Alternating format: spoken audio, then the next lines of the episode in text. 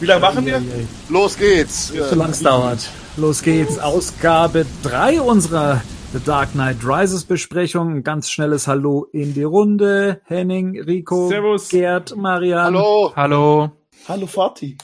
Unser Bernd. Hallo. Oh mein Gott. Hey, hey, hey, hey, hey. Es geht weiter mit unserer The Dark Knight Rises Besprechung. Wir haben schon ein paar Minuten geschafft und noch eine Stunde 53 vor uns.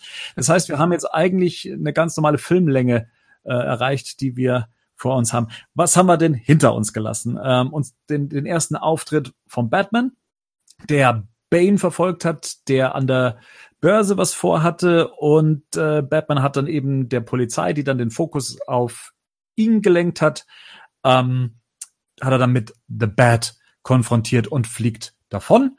Und damit steigen wir jetzt eben auch ein. Commissioner Gordon äh, beobachtet das alles äh, von seinem Krankenbett aus und äh, ist äh, sichtlich glücklich darüber, dass er zurück ist, der dunkle Ritter. So, und ich glaube, wir sind jetzt so weit gesehen, aus meiner Sicht, durchs Schlimmste durch.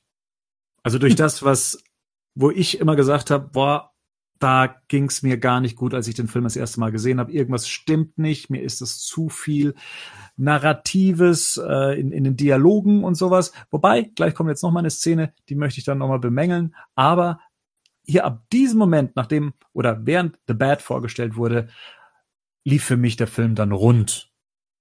Das mal nur mal so vorab. Okay. Ist, äh, siehst du es anders, Gerd? Ein bisschen. Es Ja? kommt vor allem noch eine Szene, die ich wirklich extrem finde. Ähm, ja, aber kommen wir gleich zu. Ja, okay. Liegen ja noch spannende Sachen auch vor uns. Ähm, wir kommen jetzt in das Apartment von, von Daggett.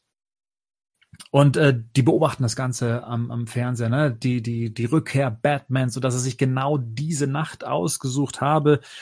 Ähm, tja, und sie wollen das Ganze aber feiern, dass dieser Coup gelungen ist an der Börse, an der sie ja auch anscheinend beteiligt waren, für dass sie ja Bane engagiert haben. Und sie wollen das feiern. Und wie wär's, wenn wir denn auch noch Frauen bekommen würden? Und eine Frau bekommen sie mit Sicherheit. Und zwar geht hier Selina Kyle als Catwoman in den Angriffsmodus. Ja. Ich mag, wie sie so auf ihn zuschlängelt. Mit, mit der Hüfte, hat. ne? So, Ja, das mag ich. wang.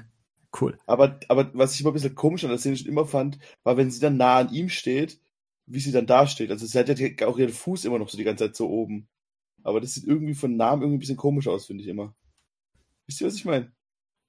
Ja, stimmt. Er hält, der Fuß hält nämlich den Arm fest. Genau, ihm. und das sieht immer, Ja. und das ist wirklich, das stelle ich mir zumindest ein bisschen ungemütlich schmerzhaft war. Aber cool. Ich meine, sie muss ja gelenkig sein. Ähm, das, also, ja, also ich, ich mag Anne Hathaways Darstellung, glaube ich, durch und durch. Ich glaube, es gibt keine Szene, die ich mit ihr nicht mag. Und äh, trifft auch hier drauf zu. Was ich aber nicht mag, und das ist das, was ich vorhin meinte, von wegen, ah, da kriege ich so, kriege ich wieder so narrative Schmerzen, wo ich einfach sage, pfui, Nolan, pfui, das ist faul. ähm, das ist einfach der Dialog, der hier entsteht, weil Catwoman ist hier auf einer Suche. Und zwar nach etwas, das sich der Neustart nennt. Und jetzt kommt hier ein Dialog zustande, der dem Zuschauer erklären soll, was sie sucht. Und hier legt der Autor des Films diese Erklärung in den Mund des Bösewichts. Und da- das klingt so erzwungen, so dieses, ähm, wenn sie sagt, also wo ist es? Und er sagt, was denn? Und sie sagt, ja, das Programm, der Neustart. Und er sagt dann, ah, das ultimative Werkzeug für Meisterdiebe mit Vorstrafen. Ja, und das wird dann- ja. Nachher wird das ja noch schlimmer. Ich meine, äh, gibt, kommt hier zum Gerangel und dann gibt's diese, diese coole Fahrt draußen mit diesem Fensterputz, Dingsbums am Gebäude draußen und ähm, was auch wirklich echt aussieht. Ich glaube, sie haben das auch wirklich echt gedreht, so wie das, so wie das aussieht. Aber dann wiederholt sich dieser Dialog dann auf einmal, wenn er sagt, Ah, der Neustart, wo man nur einen Namen und ein Geburtsdatum eingibt und in wenigen Minuten dann alles gelöscht ist? In jeder Datenbank auf der Welt? Klingt doch zu schön, um wahr zu sein. Und es klingt wie ein Werbespot. Das hat so ein bisschen eher dieses James Bond-artige, ne? So, Aber- aber der Bösewicht erklärt kurz vor Ende nochmal den gesamten Plan, damit alle verstanden haben und weil er eh davon ausgeht, dass, ähm, dass das nicht mehr aufzuhalten ist und dann, ja, das ist ein bisschen schräg. Es passt zumindest nicht so richtig in die äh, Nolan Welt. Aber das, aber Ja. das wollte ich gerade sagen. Aber Nolan macht sowas öfters in seinen Filmen. Das stimmt. Er erklärt Ja. immer viel Also über die Tonspur, das stimmt. Aber es ist Ja, so. es ist schon ein bisschen cheesier. Also, Ja. Ja. Also damit hatte ich schon immer ein Problem. Da habe ich gesagt, ah, und besonders weil sich's auch schon die erste Hälfte des Films so durchzieht. Alles wird auf, auf der narrativen Erzähl, also wird so erklärt, erklärt, erklärt. Und wenn hier einem der Bösewicht auch nochmal erklärt, was der Hauptprotagonist sucht, dann, äh, ja, finde ich es ein bisschen, es klingt ein bisschen peinlich. Ich Ja, aber nicht. interessanter ist doch noch im Prinzip, das ist ja, was du schon sagst, das ist ein typisches Nolan-Problem und ein ganz klassisches, das ist eine Wiederholung, das haben wir auch in äh, The Prestige schon mal. Da wird ja auch sehr umständlich erklärt, was eigentlich da passiert, obwohl es zum Schluss überhaupt keine Relevanz hat, weil es so so ein fantastisches Element ist.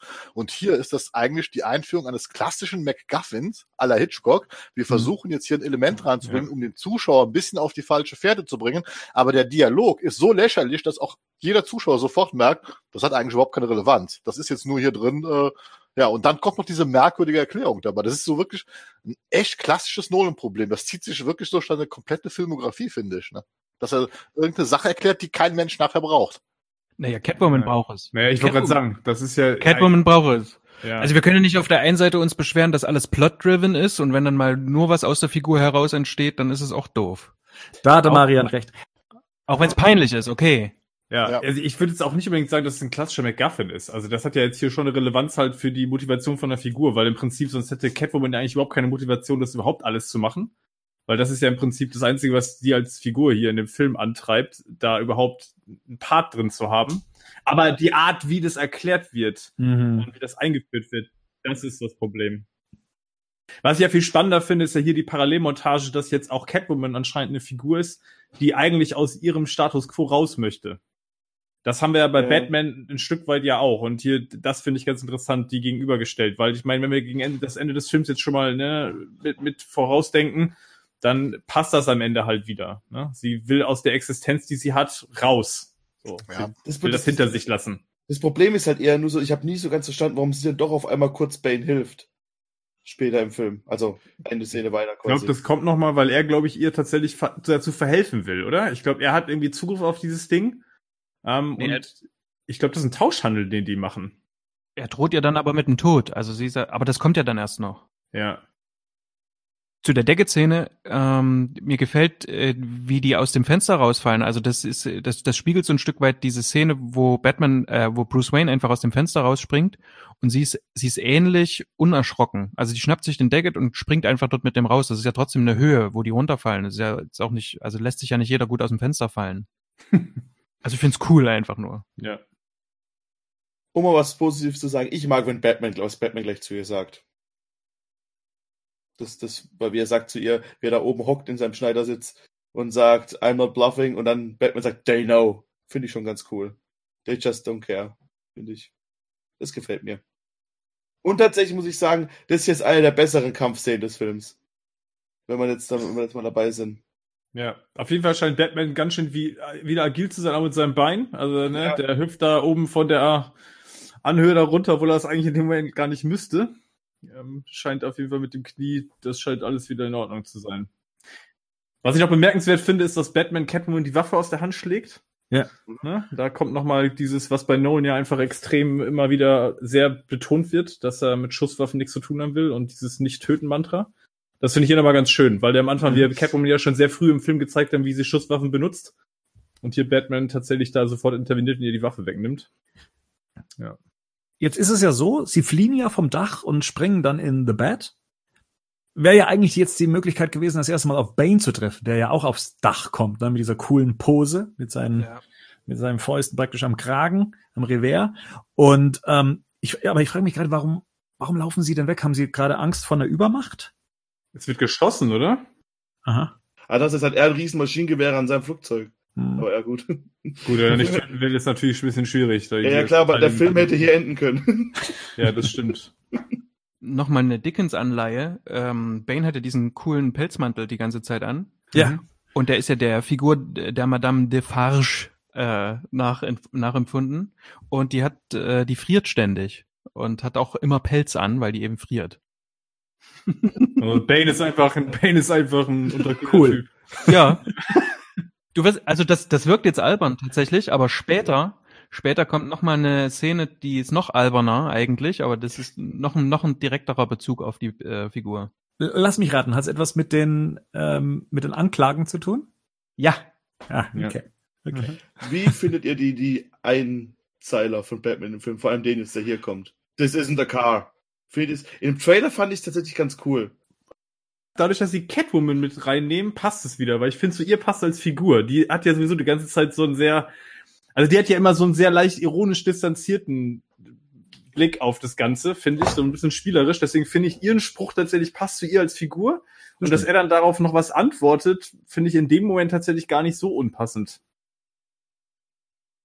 Also wenn das jetzt alleine für sich stehen würde, fände ich es bei ihm unpassend. So diese Mhm. Situation in Batman Begins, wo er durch Arkham läuft, da fand ich das deplatziert. Also wo er praktisch das von sich aus irgendwie tut. Ähm, hier finde ich das tatsächlich, nimmt er so ein bisschen den Ball auf. Das finde ich schon wieder passender und zeigt so ein bisschen die Dynamik zwischen den beiden. Hm, stimmt. Generell ist, glaube ich, der Humor nicht das Problem von diesem Film, also an dem man sich aufhängen Nee. kann. Nee, nee, absolut nicht. Er ist vorhanden Ja. und drängt sich nicht auf. Und also er hat eigentlich für mich so die richtige Dosierung, die, die, die es für einen Batman-Film braucht und die er, die er auch verträgt. Ähm, Er weil, funktioniert in weiten Teilen, finde ich einfach. Ja. So, also es- Ja gut, vor allem wenn wir das mit heutigen Blockbuster-Filmen vergleichen, also dann brauchen wir Eben ist, das, drum. ist das, ich gerade sagen, das ist das hier auf jeden Fall. Und das ist immer so dieses, was ich halt meine, es wird hier, wenn hier Ironie im Spiel ist, dann ist es aus den Charakteren heraus, dass es auch zu der Situation passt und nicht, dass es so ein bisschen auf so einer Metaebene funktioniert, ähm, womit Ja. ich ja in dem zeitgenössischen Blockbuster-Kino, ähm, insbesondere Marvel, ganz große Probleme habe. Ähm, ich finde, das ist Ja. bei den Büchern hier und bei den neuen Filmen eigentlich fast immer stimmig. Ich sag mal, in neun von zehn Fällen passt es für mich gut. es sind Mhm. keine Es Karlauer. ist, ne? halt, ist halt ein Ja. Spruch, den die beiden gegeneinander zu, zusammen halt Eben. nicht machen würden Ja, und nicht den halt, halt nur für den Zuschauer ist halt so. Das finde ich. genau. Also das, Ja. die sind trotzdem noch in ihrer Welt und dass der Batman das dann so sagt mit seiner grumpy Stimme, das passt schon. Generell, das hatten wir glaube ich schon in der letzten Ausgabe, mag ich die Dynamik von den beiden ganz gern. Und ich Ja. meine, wir haben ja hier auch einen Bruce Wayne, einen Batman, der ja durchaus auch in vielen Szenen immer wieder zeigt, dass er hier Humor hat. Also mit Alfred zusammen, das ist ja das Ähnliche. Also auf dem, wenn die miteinander in Dialog treten, das haben wir ja am Anfang von dem Film auch, das ist ja schon oft auch humorvoll und mit einer gewissen Ironie äh, ge gezeichnet. Von daher finde ich das jetzt hier tatsächlich auch passend, dass er jetzt hier im Prinzip mit Catwoman eine Spielgefährtin hat, mit der er das auf dem Level auch machen kann. Ja. Was mir hier übrigens auch sehr gut gefällt, ist das Mimenspiel von, ähm, von, von Anne Hathaway, ähm, wenn sie in diesem Gefährt, in diesem Gefährt, in diesem Flugzeug sitzt. Äh, also sie ist ja schon sehr beeindruckt, schon beim Abheben, dass Mhm. sie sich praktisch Mhm. in diesen Sessel reindrückt und mehr oder weniger dicke Backen macht. Und äh, auch bei den folgenden Szenen, die mir sehr gut gefallen von der Inszenierung, sie erinnern mich fast schon an Blade Runner. Ähm, wie wie Ja. äh, The Bat über, über Gotham City hier schwimmt, was ja auch einer der, der Lieblingsfilme von von Chris Nolan ist. Ähm, ich ich glaube, das ist gar nicht mal so von ungefähr, dass sich die Szenen recht ähnlich sehen. Ähm, und mir hat das schon immer gut gefallen, wie gesagt, wie, wie Anne Hathaway hier ähm, auch sich beeindruckt gibt und das nicht für selbstverständlich hinnimmt, in dieser Welt äh, auf einmal in einem, in einem äh, Lobsterartigen äh, Gefährt zu sein. Ja. Und das äh, Coole ist, dass es wechselt. Also am Anfang ist sie noch erschrocken, also die sieht ja fast aus, als würde ihr schlecht, ne? Und dann findet sie es geil. Naja, stimmt. Da gibt es diese eine Einstellung, ne, wo sie es dann ähm, mehr genießt. Stimmt. Genau. Jetzt kommt noch mal so ein Moment, wo ich gern wissen würde, findet ihr den, den, den Spruch da auch passend? Also wenn Catwoman dann gleich ihn da stehen lässt, ne? Das kommt doch dann auch Ja. gleich, wo die beiden auf dem Dach noch Ja. den Dialog führen. Also ich finde, dass Batman ja doch relativ unaufmerksam ist. Ne? Er lässt sich von jedem Hubschrauber, der durch die Gegend fliegt, ja ablenken. ja. Ähm, gut, das arbeitet halt eben auf diesen Joke hin, Ja. so dass dann eben Catwoman auch verschwinden kann, was ja jetzt eigentlich eher so sein Ding war und er dann eben auch dementsprechend sagt, ah, so fühlt sich das also an. Ähm, ist, glaube ich, auch so eine, kann man sagen, eine Referenz aus Kingdom Come. Ähm, da, Richtig. Ja. da gibt's ja auch eine Szene, in der eben Superman Batman in der Höhle besucht und äh, Superman auf einmal verschwindet und Batman noch ein paar Worte spricht und äh, dann eben sagt, okay, so fühlt sich das also an. Ja, Henning, was, was sagst du denn dazu? Also äh, pa passt dir das weniger gut? Ist dir das zu Hm. aufgesetzt? Nee, weiß ich nicht. Also ich weiß nicht, dass als ich das beim ersten Mal gesehen habe, fand ich das nicht so passend. Ähm, tatsächlich ist das jetzt aber beim, beim erneuten Gucken und beim drüber sprechen, finde ich das tatsächlich eigentlich unproblematisch. Also ich finde es eigentlich ganz, es ist eigentlich witzig, so. Aber das ist tatsächlich wieder was so auf einer Metaebene, finde ich eher. Ne? Aber mhm. in dem in dem Fall finde ich das tatsächlich ganz lustig. Ich glaube, das zeigt auch wieder so ein bisschen dieses, er hat jetzt da jemand auf Augenhöhe gefunden. Und ich glaube, das ist das, was mhm. das für mich dann wieder rettet. Ne? Catwoman begegnet ihm tatsächlich in jeglicher Hinsicht auf Augenhöhe. Ja. Und jetzt passieren ihm Dinge, die er normalerweise kontrolliert. Und das finde ich hier wieder ganz schön. Das Coole ist, wie einfach es ja gelingt, Catwoman als Charakter zu zeichnen. Also, dass man sagen kann, äh, sie ist diejenige, die ihn immer wieder austrickst, äh, in irgendwelche Fallen lockt oder ihm einfach entwischt. Und ähm, durch solche kleinen Szenen, die noch nicht mehr irgendwie jetzt mit, mit Action verbunden sind, sondern sie verschwindet dann einfach im, im nächsten Moment. Und schon weiß man, wie, wie die Figur funktioniert oder was sie reizvoll macht auch. Genau, das ist der Punkt, glaube ich, ne? was sie reizvoll macht, auch für ihn. Also mhm. man, man braucht hier im Prinzip gar nicht mehr viel sonst wissen, dass man irgendwie klar kriegt, warum interessiert er sich für sie? Auch auf einer vielleicht dann irgendwann später romantischen, emotionalen Ebene. Also das, das, das bereiten sie hier schon extrem gut vor, dass ich dafür hinterher gar nicht mehr viel Erklärung und gar nicht mehr viel weitere Szenen brauche, um das klar zu bekommen, dass hier eine gewisse Chemie da ist, eine gewisse Verbundenheit auf verschiedenen Ebenen. Das ist schon sehr, sehr gut gelungen, finde ich, das hier herauszuarbeiten. Ja, und jede Szene mit Catwoman sorgt dafür, dass alle Szenen später mit Marie Cotillard einfach nicht funktionieren, weil da keine Chemie herrscht. Das ist es nämlich. ähm, gehen wir erstmal in die Bad-Höhle. Hier wartet, äh, er wartet Alfred äh, erstmal einen Riesenföhn ins Gesicht. Also die ganze, die ganze Kraft von The Bat äh, prescht in die Bat-Höhle. Ähm, und Bruce Wayne, beziehungsweise Batman entsteigt dem Gefährt, was ist das denn? Gefährt, Flugzeug, wie, wie nennt man das denn? Weil fahren tut's ja nicht. Ähm, Tja. Fluggerät. Fluggerät, Fluggerät, sehr gut. Ja. Fluggerät. Flugtaxi. Ich finde auch Und, diese adaptive ähm, Betthöhle toll. Die sich immer der anpasst, wenn jemand gerade kommt. Wo man sich aus dem Wasser fährt und so. Alfred äh, hat anscheinend von seinem Einsatz aus dem Fernsehen erfahren. Dass er jetzt wieder äh, Bock auf mutwillige Zerstörung hat.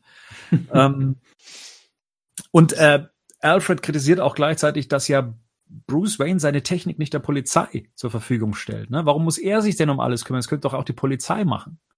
Ist ja gar nicht so ein verkehrter Ansatz eigentlich. Bruce Wayne hat all die Mittel, die er eigentlich der Polizei zur Verfügung stellen kann. Er wiederum sieht darin ja so diesen Vergleich, was für den einen ein Werkzeug ist, ist für den anderen ja. eine Waffe. Ähm, ja. Was ich sehr schön finde, ist, ähm, er fängt erst mit einem ironischen Satz an, als äh, Bruce landet. Und dann geht es sehr schnell in die Kritik über. Und das ist wieder sehr gut gespielt von Michael Caine. Ähm, aber ich finde, es ist auch gut gefilmt. Und es wird, mhm. ähm, diese Bitterkeit äh, wird relativ schnell klar. Und das äh, hat natürlich wieder mit Alfred zu tun, aber es ist eben das, was wir im letzten Pod äh, im letzten Podcast dazu hatten, dass, ähm, dass Alfred das nicht mehr will. Ja. Also es wird gut jetzt weitergezeichnet und äh, für die Szenen gibt es zum Glück immer noch genügend Raum. Also hier ist ja eigentlich schon der Punkt erreicht, wo, sag ich mal, die Vaterfigur die Geduld verliert. Ne? Ja. Also dieses, wie, was soll ich jetzt doch machen? So, und jetzt gehen sie ja tatsächlich, also jetzt streiten die sich ja schon fast. Genau. Und ich finde es auch interessant, nochmal diese Äußerung mit, die Polizei jetzt nicht geschafft und Alfred ihm entgegnet, naja, die hatten ja auch gar keine Chance zu beweisen, weil du quasi da den Nebenkriegsschauplatz eröffnet hast. Ne? Also mhm. das, war ja, mhm. ist ja auch nochmal dieses, das ja eigentlich Bane, was wir ja tatsächlich bei den Kommentaren auch schon bei uns hatten, äh, dieses eigentlich schafft ja Bane das nur zu entkommen, weil Batman auftaucht.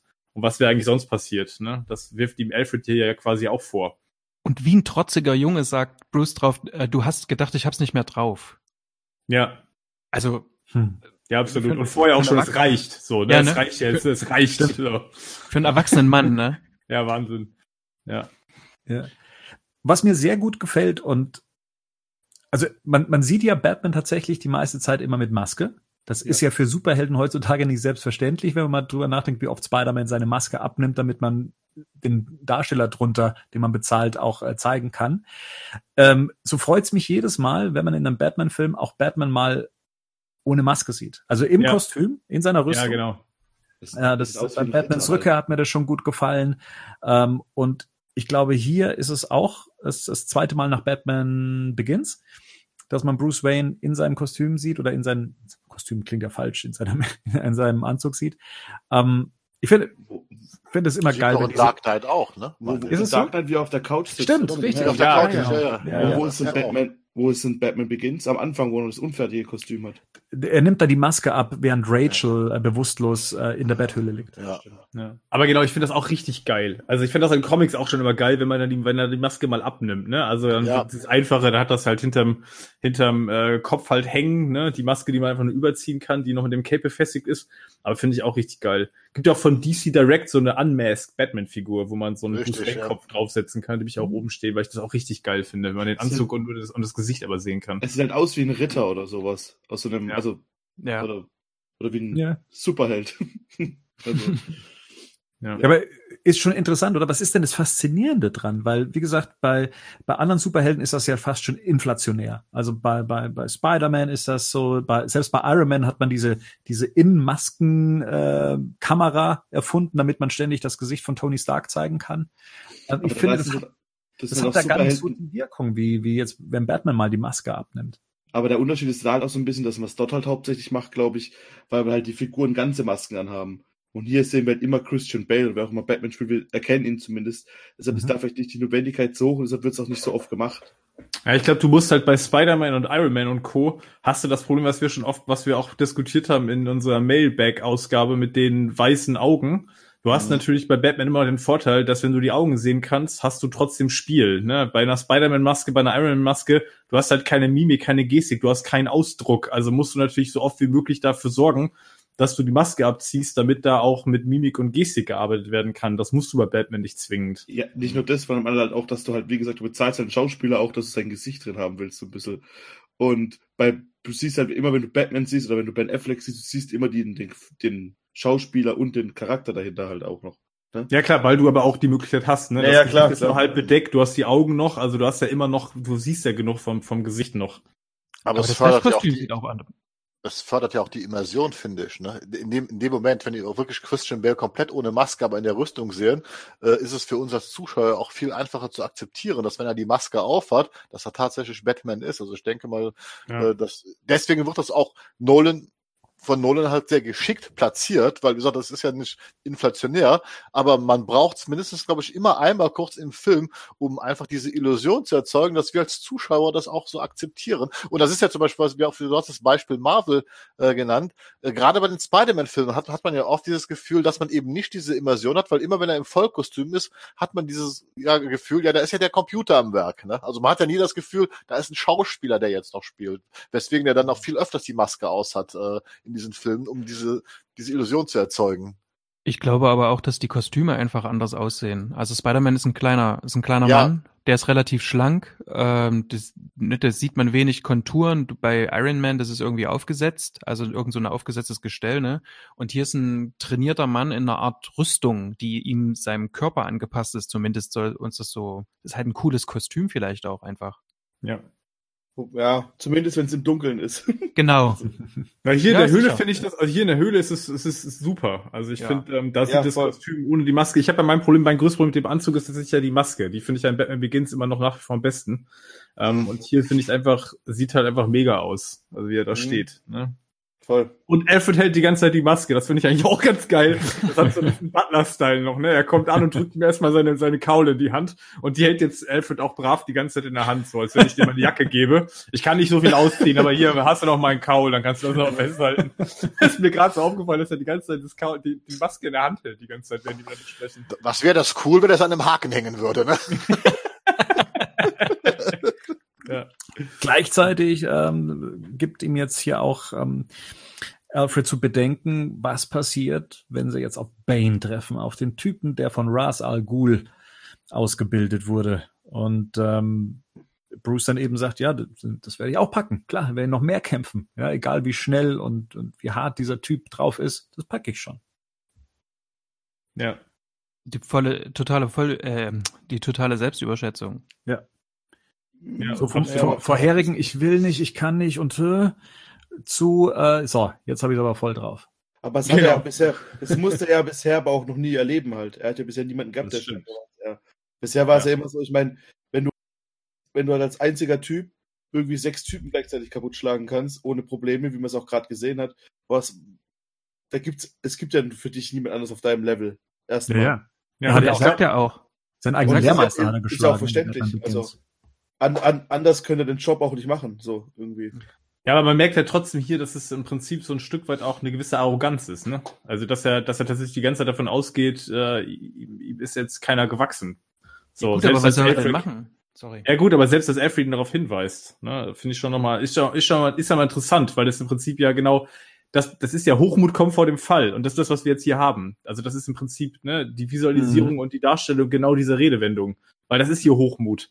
Er stellt sich dem, obwohl er im Prinzip schon vorher gewarnt wird und sagt, pass auf, der, der, das ist hier nicht einer von den üblichen Henchmen, gegen die du da kämpfst. Das ist hier auch nicht irgendwie der Joker. Das ist hier eine physisch andere Herausforderung und schau dir das an und guck diese Geschwindigkeit, ne? Und guck die Grausamkeit und vor allem dann, das finde ich auch ganz interessant, die Macht der Überzeugung. Das finde ich ja auch nochmal interessant, dass das der Schluss, das Schluss ist, der Schluss äh, von Alfred ist, als es um Bane geht. So dieses, das, das deutet ja oder impliziert für mich so ein bisschen auch, da ist jemand überzeugt. Vielleicht nicht so wie du. Hm. Also dieses, ne, dir fehlt diese letzte Überzeugung, fehlt dir eigentlich, die hast du nicht mehr. Und hier ist für mich wieder die, die Rocky-Analogie zu sehen, allerdings Ja. nicht Rocky 3 wie es letztes Mal, sondern in Rocky 4. Apollo Creed, Ja, der äh, dann nochmal dem, dem, den Russen eins aufs Maul geben möchte und sagt, hier, das muss ich tun. Äh, und, und jeder sagt, hey, nee, du bist nicht mehr jung genug dafür, du bist nicht Genau. schnell genug. und guck dir Drago an, diese Maschine und ne, und der, und dann, ja, genau, stimmt schon. Ja. Er Aber das, das, das bedient gut die Figur, wie sie hier gezeichnet wird. Das ist ähm, konsistent fortgesetzt. Ja. Er ist die ganze Zeit nur mit sich alleine. Plötzlich schmeißt er sich wieder in einen Kampf und er hat ja schon den, den Boss quasi von der, von der Liga ähm, erledigt. Also Ja. es kann ja eigentlich niemand mehr kommen, der aus dieser Liga, ne, der ihm Ja, irgendwie ja. gefährlich werden kann. ist ja logisch für den. Der hat ja überhaupt gar, gar keine anderen Referenzpunkte. Ja, das stimmt. Aber er sagt natürlich auch, Bane ist nur ein Söldner, ne? Also das ist Genau. so, ja genau, er ordnet ihn halt falsch ein. Machen wir, sagen wir Richtig. mal so, ne? Aber klar, er kann. Söldner, dem selbst Ras Al Ghul zu extrem war. Was ja auch erzählt wird. Ja, das Mhm. stimmt. Ja. Das ist also, also ich, ich meine, ich kann eure Argumente, alles was ihr gesagt habt, das stimmt. Die Dialoge sind großartig und so weiter. Und das ist trotzdem ist es diese Szene, mit der ich riesengroße Schwierigkeiten in dem Film habe. Weil, Erzähl. Ja, weil es für mich ganz einfach äh, ist, hier wird jetzt äh, äh, Plot Convenience betrieben. Wir müssen jetzt eine Figur rausschreiben, wir müssen das alles verstärken. Äh, und da kommt ja gleich jetzt auch eine Entscheidung, die ich halt so nicht akzeptieren kann. Und es ist Ja. für mich, es ist für mich halt leider tatsächlich, also das ist jetzt rein für mich persönlich. Ich finde es zum Schluss zu konstruiert, Dass einfach. Alfred geht, meinst du? dass er- Alfred geht. Ja, ich finde dass es auch einfach, er geht, dass halt das Ende vom letzten Teil quasi so in einem Halbsatz aufgegriffen wird. ja, Fand ich auch immer So, schon ein bisschen so, hm, das ist für mich zu einfach. Wir, also ich weiß, ich weiß jetzt nicht, hatten hatten wir keine Ideen für Michael Caine gehabt, äh, um die Rolle weiterzuschreiben? Äh, warum wird das gemacht? Weil was, also das ist jetzt gut, das ist für mich der Comic Alfred. Der Comic Alfred würde nie, nie, nie, nie Bruce Wayne verlassen. Und so wie Michael Caine in den Filmen dargestellt wird, zumindest in Batman Begins, äh, wo er ja auch äh, quasi Bruce Wayne für tot erklären lässt, aber nur um das Erbe zu halten, weil er weiß, dass Bruce Wayne irgendwann mal zurückkommen wird und er ihn immer weiter unterstützt. Und klar, ich kann verstehen, dass ihr sagt, ja, jetzt ist es zu viel, er will das nicht mehr. Und trotzdem ist es für mich, wirkt es für mich einfach konstruiert, weil ich, das tut mir in der Seele weh, dass Alfred das macht. Weil das ist nicht Alfreds Charakter für mich. Ne? So, und deswegen habe ich ein Problem mit der Szene. ich, Puh. Also nochmal die Frage, die, die hatte ich, glaube ich, schon in einer der anderen Ausgaben äh, gestellt. Also ich kann mich dran erinnern, dass Alfred in Nightfall Bruce verlassen hat. Wegen Das Asrael. Ja, wegen Azrael. Weil Genau. er Asrael rekrutiert hat und Asrael ja äh, ultra brutal war, ne? Und auch vor Tod Richtig, nicht, ja. Genau. Azrael ist. hat Das ja gemordet. extrem. Ja, genau, es Ja, ist ihm genau. zu extrem. Ja, Ja, Aber hier ist es ja auch zu extrem. genau. Ich kann mir das nicht mehr mit angucken. Und das wird tatsächlich ja hier im, im Film aufgebaut. Es, also es wird nicht die Trilogie bedient, das mag stimmen, sondern es wird dieser Film bedient. Ne? Also er hat vorher Ja, diese Geschichte erzählt, ich sehe dich hier mit dem Fernet Branca, etc. etc. Ich gebe euch vollkommen recht. Ich sag euch, ich finde auch die Dialoge, wie das geschrieben Mhm. ist, das passt ja auch. Es hat für mich, das ist für mich eine ganz persönliche Sache, ganz einfach, wie ich die Figur Alfred sehe. Und ich finde aber auch, wie die Figur Alfred in zwei Filmen vorher aufgebaut worden ist, finde ich trotzdem, dass hier Nolan zum Schluss sag einen etwas billigen Kniff verwendet, um die Figur rauszuschreiben. Das ist für das Problem. Das ist für mich halt so ein, so ein typisches Plot-Device. Das ist super gemacht, die Dialoge passen, aber mi- mich als Fan, als Batman-Fan, ne, äh, stört sie halt. Und wir sagen, das ist halt ein rein persönliches Problem. Das hat nichts damit zu tun, dass die schauspielerische Leistung gestimmt, dass das jetzt irgendwie schwachsinnig geschrieben muss. Nee, da gebe ich euch recht, das ist sogar hervorragend vorbereitet. Und trotzdem tut's mir in der Seele weh. Also in der Seele weh tut mir dieser Dialog tatsächlich auch. Also ich finde ihn tatsächlich so gut, dass er mir weh tut. Ähm, Ja. was die zwei Figuren da gerade eben durchmachen. Ja, ich, Ja. ich kann verstehen, dass das, dass Alfreds Mittel eventuell nicht so ganz hundertprozentig nachvollziehbar ist, dass man sagt, muss er das jetzt tun? Aber dass er es tut, per se, tut mir in der Seele weh. Auch mit dem Dialog, dass er eben sagt, äh, letztendlich, nachdem er ja Rachels Tod nochmal erwähnt und eben auch die, die Notiz und das eben auflöst, was, was in The Dark Knight, ja, so in, die, in der Abschlussrede ja auch nochmal mit, äh, mit vorkam, also der, der Brief von Rachel, dass sie sich eben für Harvey Dent entschieden hätte und sowas. Und ähm, Bruce Wayne dann eben sagt, ja, und damit meinst du mich jetzt aufhalten zu können und danach äh, und mein Leben damit dann äh, zerstörst und dann würden wir uns wieder die Hand schütteln und, und er dann eben auch sagt, nee, das bedeutet, dass ich die, die einzige, dass ich die, die Person verliere, äh, um die ich mich gekümmert habe, seitdem ihre ersten Schreie durch diese Hallen hier klangen. Das sind toll geschriebene Sachen.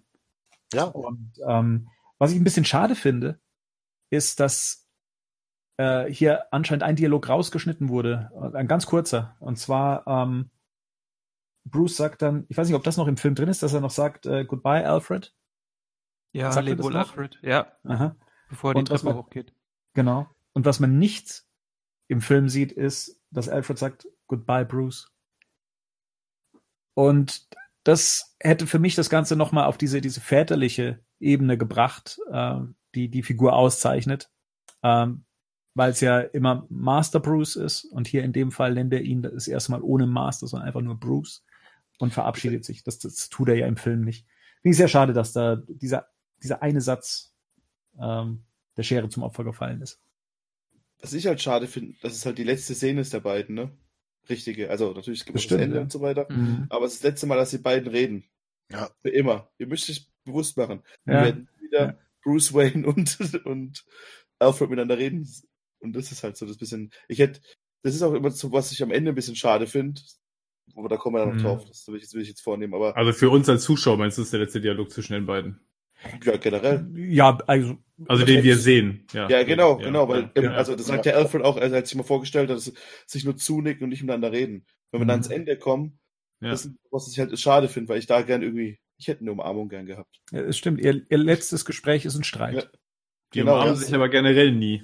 Ja, Also, ich weiß schon, aber ja, darum geht's ja, ja. nicht. Es geht ja, sie streiten sich auch normal nie, so richtig. Also das ist da, es wird ja immer eher, und das ist halt dafür, dass es dann auch, so wie Ben schon sagte, trotzdem, ich finde zwar, dass das diesen Rachel-Brief, dass dieses Geheimnis da einfach mal in so einem Nebensatz mehr oder weniger aufgelöst ist, finde ich schon ein bisschen schade. Weil generell Briefe, glaube ich, alles sind, was in den Dark Knight-Filmen zum, jetzt ein bisschen Dark Knight Rises, alles zum Wackeln bringen. Ich meine, der Hm. Bild von, der Brief von Commissioner Gordon, jetzt der Stimmt, Brief ja. von Rachel.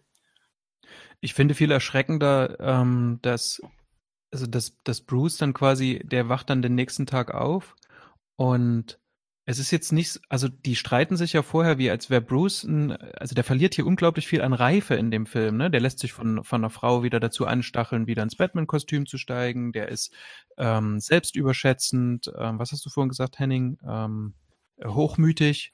Ja.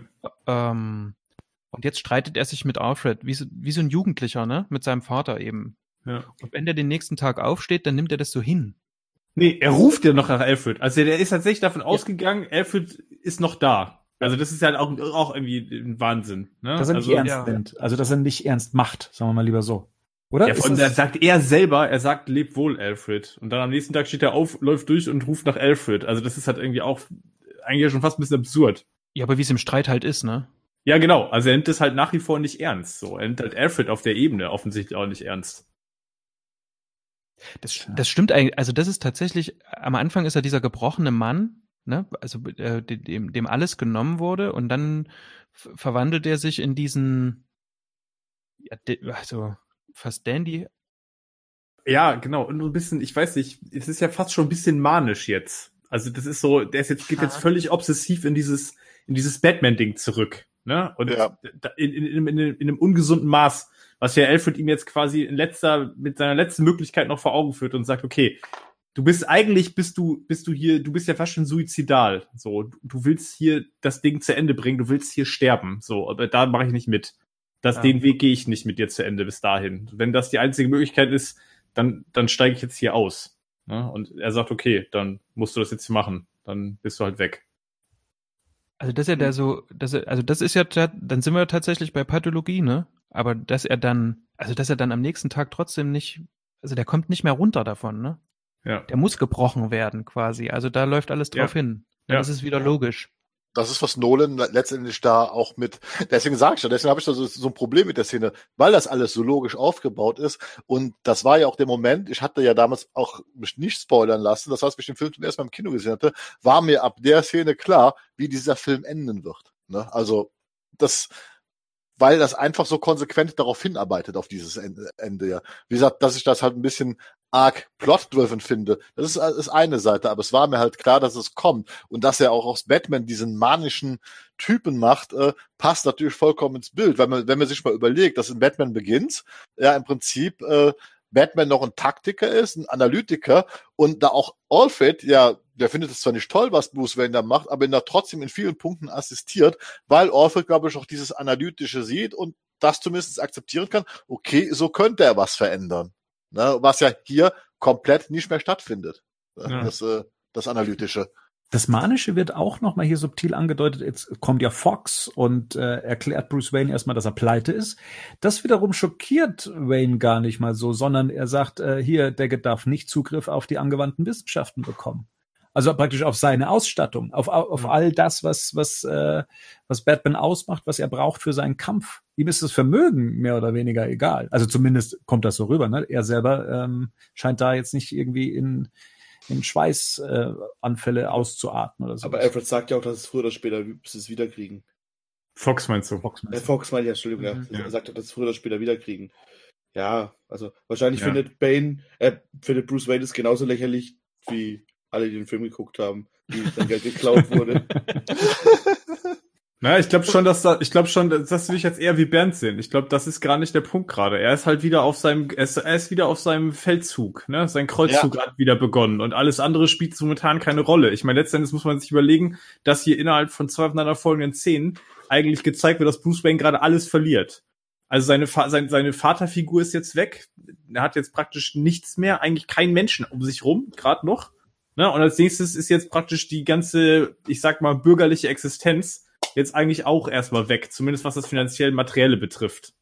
Wo du das jetzt so sagst, ne, ähm, das ist eigentlich super witzig. Am Anfang wird er uns ja so dargestellt, als hätte er alles verloren. Hat ja aber Ja. eigentlich ein Umfeld, ähm, Ja. in dem er gut agieren könnte. Menschen, die sich um ihn sorgen, die ihm helfen Ja. wollen und so.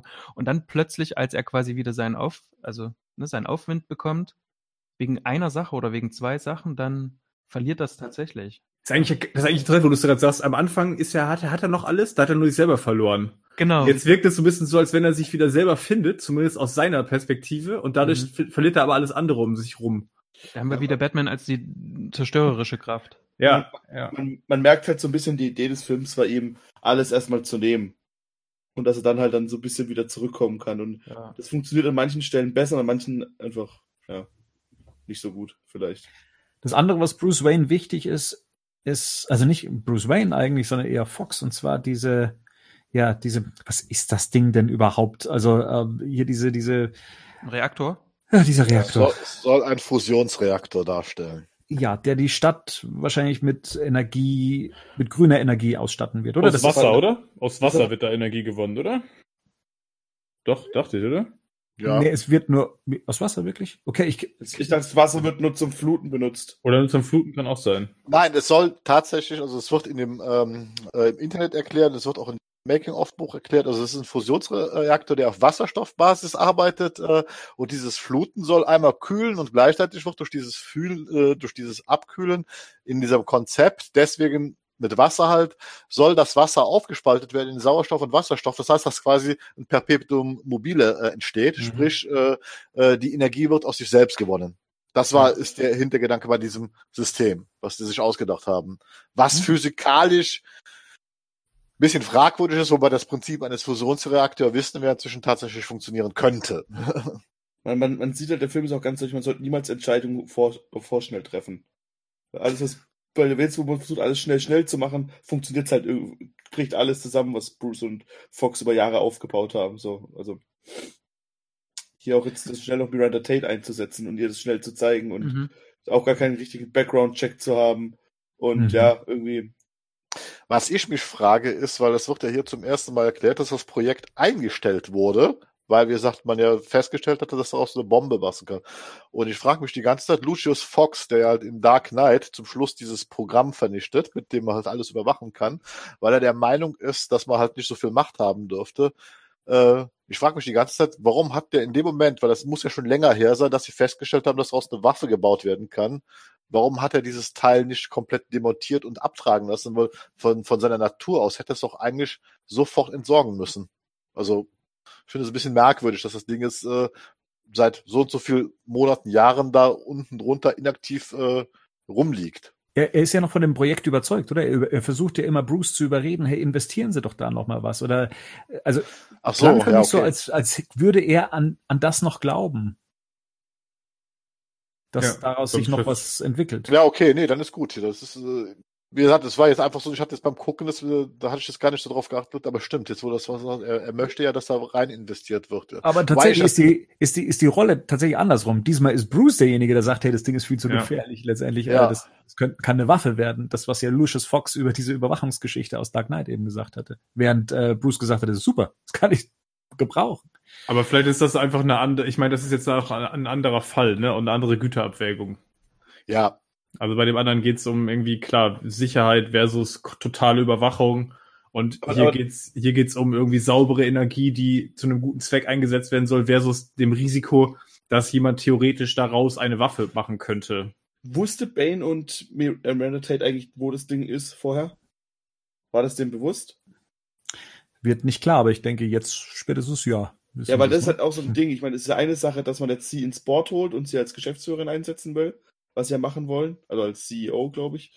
Aber das andere ist ja dann, warum muss man dir unbedingt noch kurz vorher die Atombombe zeigen, die man im Keller hat? Also, ja. hm. Naja, er Das- musste sie ja als Vertrauensperson mit, mit ins. Ja, ja, schon klar, aber wenn das so ein unsicheres Ding ist, dann hätte ich, dann hätte ich zu erwarten. Und vor allem das Ding hat ja dieser Professor gebaut, den man da am Anfang gesehen hat, ne? Ja.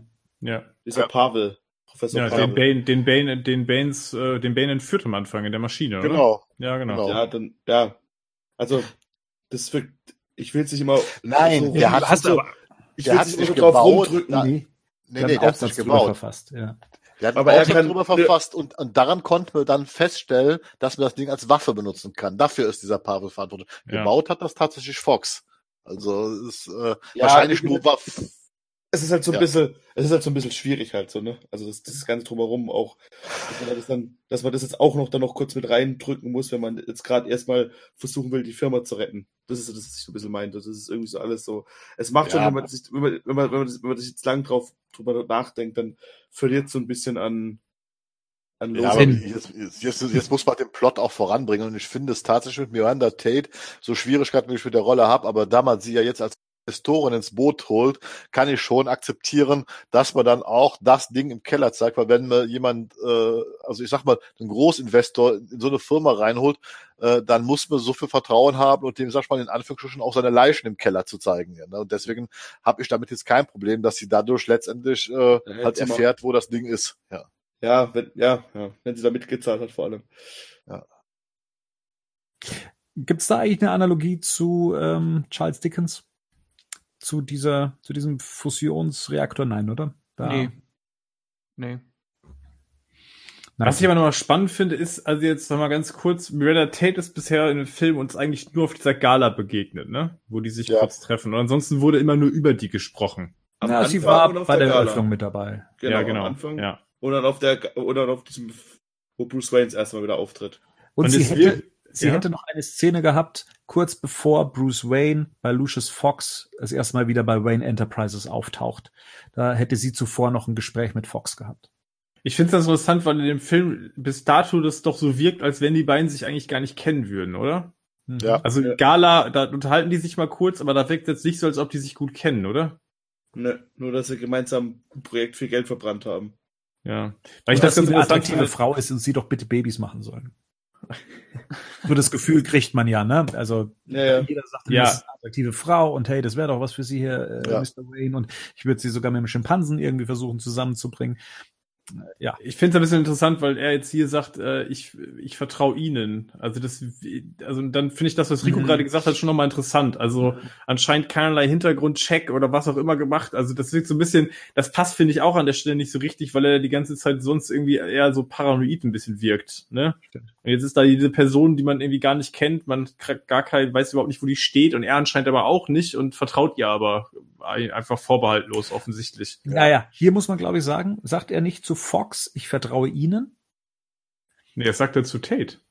Nee, aber auch, sagt er das nicht schon vorher im Film irgendwann mal? Ach, ich, ich weiß nicht, ich hätte jetzt das Gefühl gehabt, dass er auf jeden Fall Fox und Fox seinen Entscheidungen, genauso wie Ja, okay. dass Tate mit Ja, dabei okay. ist oder dass man ihr vertrauen kann. Ich meine, das war vorher, da hast du recht. Das ist, glaube Ja. ich, im Dialog vorher wird das auch so- tatsächlich so gesagt. Weil, weil Ja. ich, ich glaube, er sagt irgendwie wörtlich, wenn äh, Fox ihr traut, dann wird er ihm trauen, weil, weil er das ja, macht. Ja, okay. Aber Rico und Henning haben trotzdem recht. Er Ja, ja. verliert ja völlig seine Batman-Mäßigkeit. Also Mhm. irgendwie Natürlich. nach, irgend, irgendwas nachrecherchieren und dann erklärt er im gleichen Dialog, ähm, hey, das ist super gefährlich, wir wollen das eigentlich fluten, aber jetzt bitteschön. Hier hast du die Schlüssel. Ja, genau. So ein bisschen. Also, Ja, ja, das- Er, er, hätte, er hätte ja auch einen Tumblr zeigen können oder sowas, um Vertrauen zu erwecken. Also, weil da hat er jetzt 14 Stück in der Garage stehen auf einmal. Also, Ja, wir, ja, ich, ich, ja, da find- kommen wir noch hin. ich ja. finde es auch Quatsch, dass man, wenn man dann immer auf so Details rum, aber ich finde so dieses ganze, Ja. ich meine, man kennt es ja auch vielleicht, wenn man selber schon mal irgendwelche Entscheidungen getroffen hat, wenn man die dann so überstürzt macht, okay, wir zeigen jetzt, wir nehmen sie jetzt ins Board auf, dann tun wir noch ihren Reaktor zeigen und am besten zeige ich hier noch, was ich die letzten fünf Jahre, wie ich Bogen schießen kann. So, das ist so ein bisschen, das ist halt so ein bisschen, wo ich mir denke, ja, ich verstehe schon, es muss alles irgendwie erklärt werden, man muss ihm alles nehmen, man muss eine, man wollte mal dieses Niemandsland aufbauen, so, das muss irgendwie auch erklärt werden. Aber es ist halt so ein bisschen, ja, hm.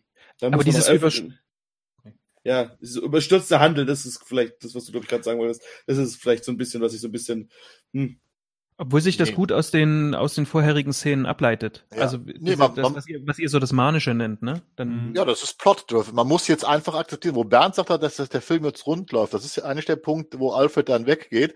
Äh, da hat Bernd tatsächlich auch recht irgendwo, auch wenn mich das stört. Aber ab dem Punkt läuft der Film so ab, wie er ablaufen sollte. Und man muss einfach akzeptieren, dass die Handlung jetzt so vorangeht. Das heißt, das ist jetzt plot-driven und das muss so passieren, damit es weitergehen kann. Ja.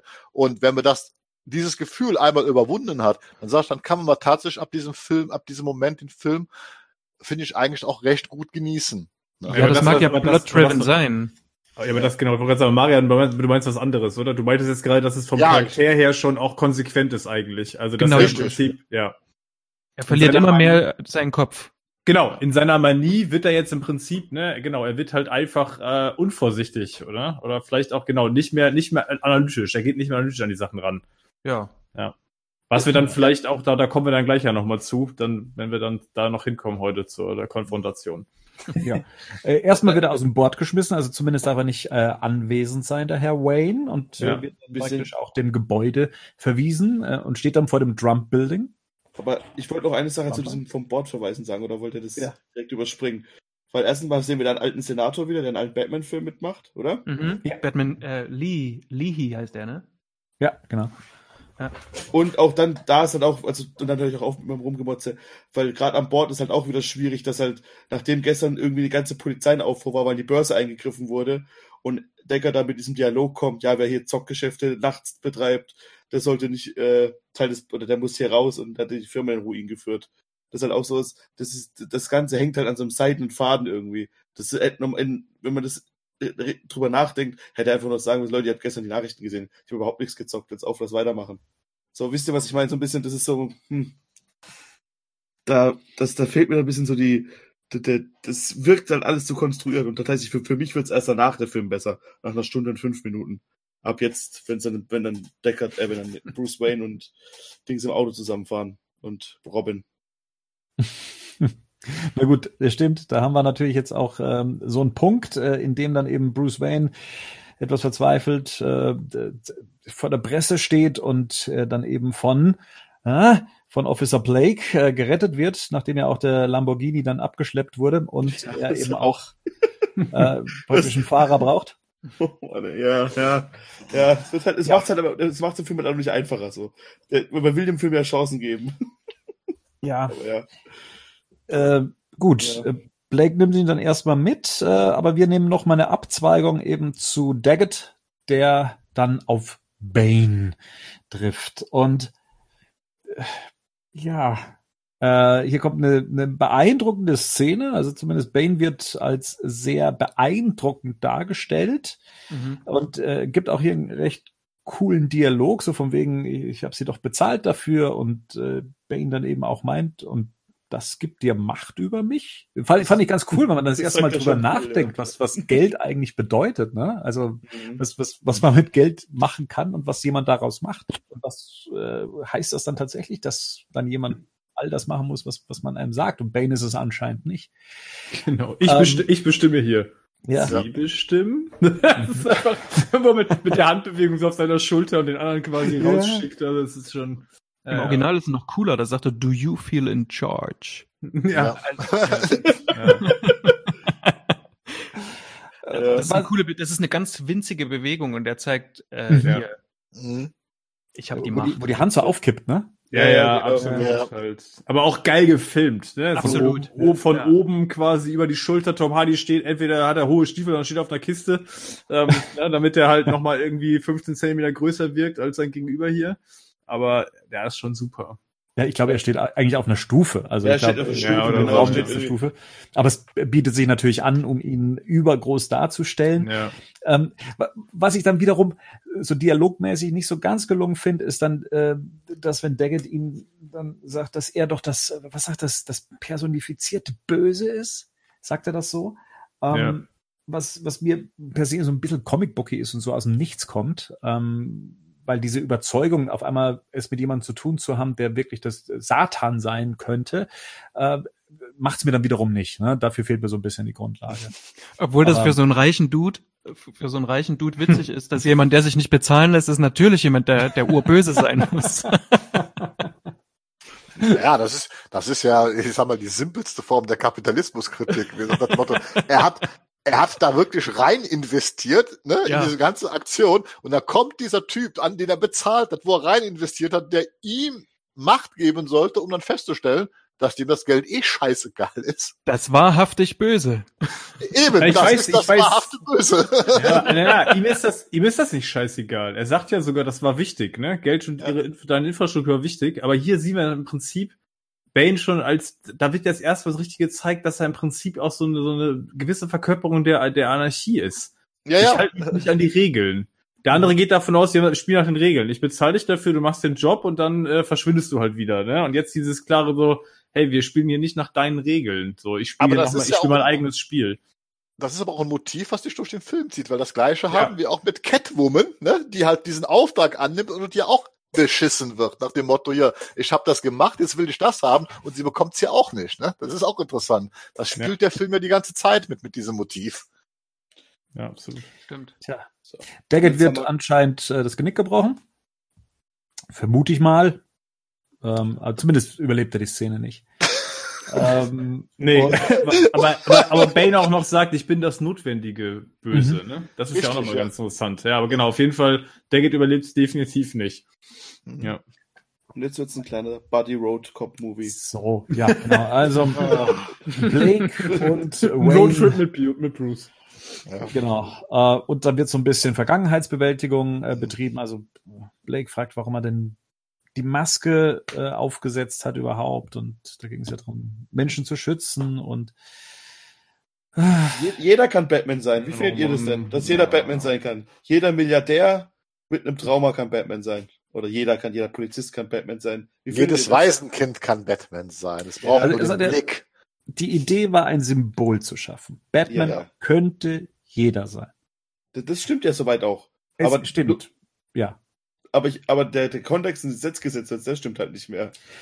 Er- Also er, er stimmt insoweit, wenn man mal so ein bisschen rausgeht aus der Filmwelt und sagt, was Batman dann immer als Figur so reizvoll macht, ist, dass es heißt, er ist ein Mensch. Er könnte, also er, jeder von uns könnte Batman sein, so gesehen. Ne? Natürlich mit noch vielen Ergänzungen, wie Geld und Technik und Verbindungen etc. und einer Höhle unterm Anwesen. Ähm, aber per se muss man kein Übermensch sein, sage ich jetzt mal, kein Superman, um Batman zu sein. Aber ist das Wobei- nicht das Grundmissverständnis von Batman?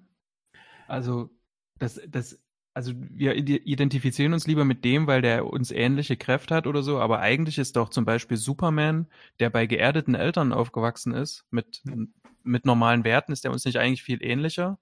Ja, also, Batman ist ja so ähnlich wie, wie, Natürlich. ähm, wie Donald Trump. Also, weißt du? Ja. Ja. Die Schnittmenge mit, die Schnittmenge mit Batman dürfte bei den meisten Leuten relativ Ja. sein. ich, ich, ich sehe es Ja. halt, ich sehe es halt nicht, dass Batman über sich selber sagt, dass jeder Batman sein kann.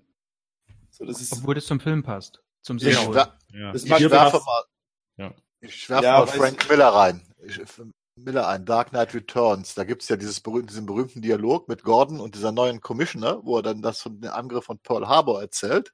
Und Miller dreht das ja um. Auch da ist Batman ein Symbol, aber de facto kann nur Bruce Wayne dieses Symbol sein. Niemand anders, ja. Deswegen brauchen sie es in, in Dark Knight Returns. Also das, da macht er einen ganz klaren, äh, äh, eine ganz klare Trennung. Und hier im Film, Bruce Wayne versucht halt, und das läuft auch darauf hinaus, ne, ja, wenn du die Mittel hast und dir das Kostüm anziehst, dann kannst du Batman sein. Dann kann jeder Batman sein. Aber Miller macht in seinem Comic klar, Batman ist ein Symbol, aber nur Bruce Wayne kann dieses Symbol sein. Weil nur er die Eier hat, das zu machen. Ja. Naja, und Was weil er die Möglichkeiten hat. Ja, Also ich ja. meine, ne, jetzt können wir mal Ja. zurückgehen. The Dark Knight wird das ja eigentlich auch schon angedeutet. So, was passiert, wenn Batman auftaucht? Ich meine, im, im Batman Begins wird gesagt, es wird irgendwie alles extremer. So, ne?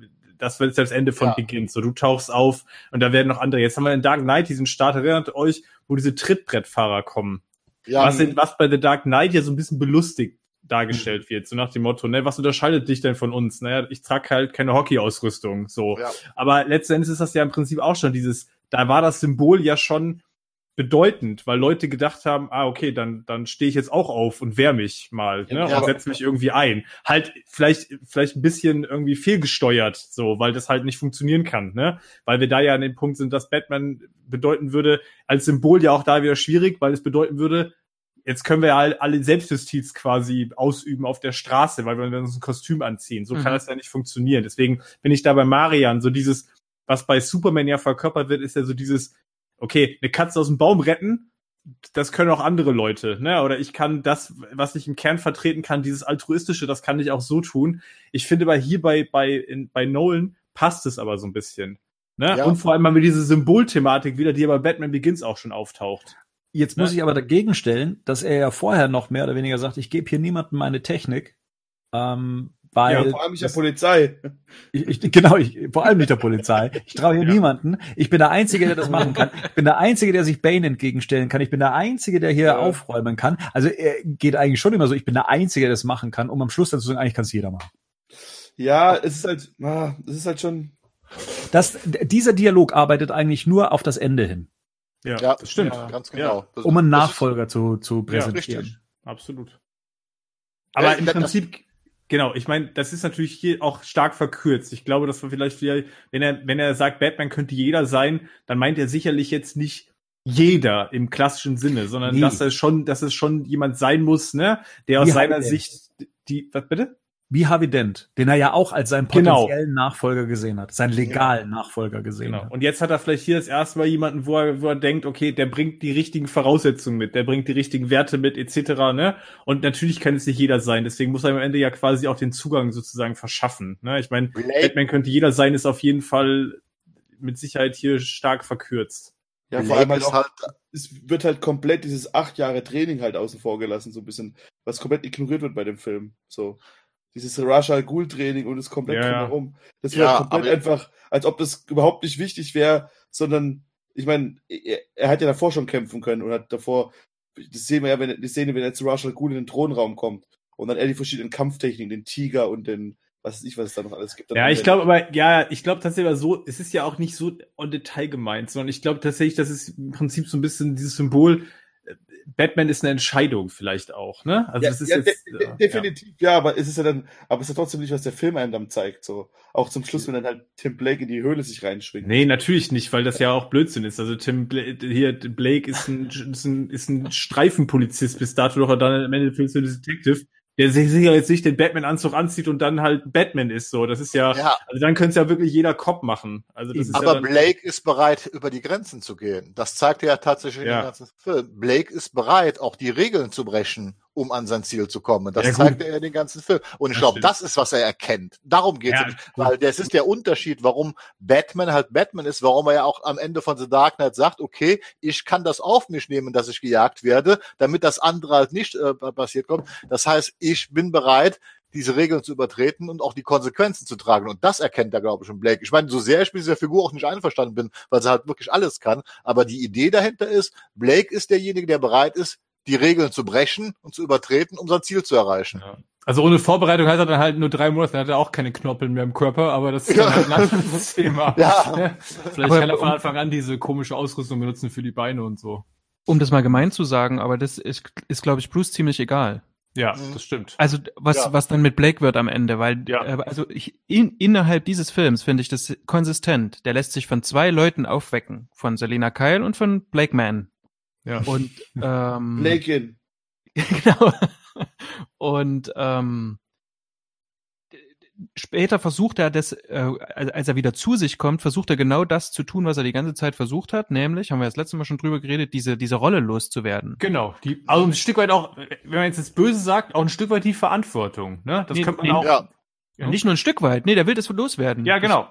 Bin Also ich mir ziemlich böse- sicher. Und dann, dann Ja, gibt genau. das halt ab. Genau. Und dann, ob Ja. der sich dann die Knorpel da aufreibt, Herrgott, Das ne, ist der ihm ist auch mir halt wurscht. ähnlich. Richtig. Ja, das ist mir halt auch wurscht. So, soll sich jetzt ich auch. abmühen. Ich will die Ja. Toskana mit meiner Frau. genau, ich habe jetzt, ja, ja, ich habe jetzt alles gegeben, ich habe jetzt keinen Bock mehr. So. Das ist aber auch eine schön. Ja. Branca trinken. Das ist Und das das, was ich meine. Das ist alles so arg. Ah, ja, egal. Lass doch. Ja, es ist, alles- also das ist, ich glaube, das Schwierigkeit ist, glaube ich, da sind wir bei dem Punkt, wo wir das letzte Mal schon hatten. Ähm, ich glaube, das macht bei Nolan ist das alles, ist das alles irgendwie konsistent und da ergibt es auch, wenn man sich das anguckt und die Charakterisierung, das ergibt auch alles Sinn. Ich Ja. glaube, schwierig ist natürlich, dass man das wahrscheinlich mit dem, sage ich mal, allgemeinen Bild, was man von Batman hat, hier und da schwierig in Einklang bringt. Was, glaube ich, dann auch der, der Punkt am Ende ist, dass man sagt, ob das jetzt dann die ultimative Batman Darstellung ist, das, ich glaube, das, da kann man, glaube ich, trefflich drüber streiten, weil dann bi- bin ich an den ganz, ganz vielen Punkten damit nicht einverstanden, weil das zum, Ja. zu meiner Vorstellung der Figur einfach nicht passt. Ne? Mhm. Ja. ja. Wie das jetzt zum Beispiel so, ich gebe das einfach ab. So, ich steige da jetzt einfach aus. So, weil es für mich ist fertig. Obwohl man ähm, diesem Batman hier nicht vorwerfen kann, der scheint wenig zu reflektieren, ne? Also äh, der ist ja wirklich so, also der, ähm, Ja, mal- mein- Alfred Alfred bietet es ihm immer wieder an, ne? bietet ihm die Analysen an und er, er nimmt es einfach nicht. Nö, Ja. Oder brauch so ich, halt, brauch ich alles nicht. und er ist so, weißt, weißt du, der Blake ist doch ziemlich nett. Komm, lass den Batman. Lass doch nicht. Also, ist vielleicht ist es total der korrupte Drogenbulle, aber nee, lass doch mal, mach doch du mal Batman. Ja, gut, wenn er, wenn, Leute, er hat den Blick. Verdammt Er nochmal. den Blick. Ach ja, stimmt. den, den hat Waisenkindblick. Das, das hilft Genau. aber auch gut bei. Genau. Blakes Blick. Ja, Ja. Blake Flick. Ich sehe schon wieder, ich sehe schon wieder, ich sehe schon wieder die. Kommentare, in denen drin steht, dass wir uns an kleinsten Details Ja. aufregen. Jeder Ja. mit dem Blick kann Batman sein. Wir ändern das Zitat ab. Äh, jeder mit dem Blick kann Batman sein. Dann haben wir doch. Dann sind wir doch alle Ja. zufrieden. Der Okay. Typ mit dem ihrem Blick, oder wie hieß der Film? Ja, genau. Oh, Mann.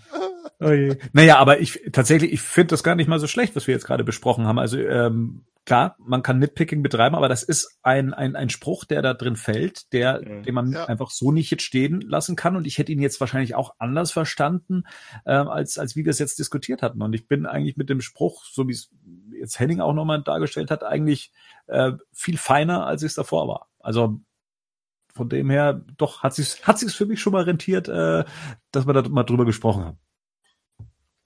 So, Bruce lässt sich absetzen und zwar bei Selina Kyle, weil ähm, Ja, weil eigentlich.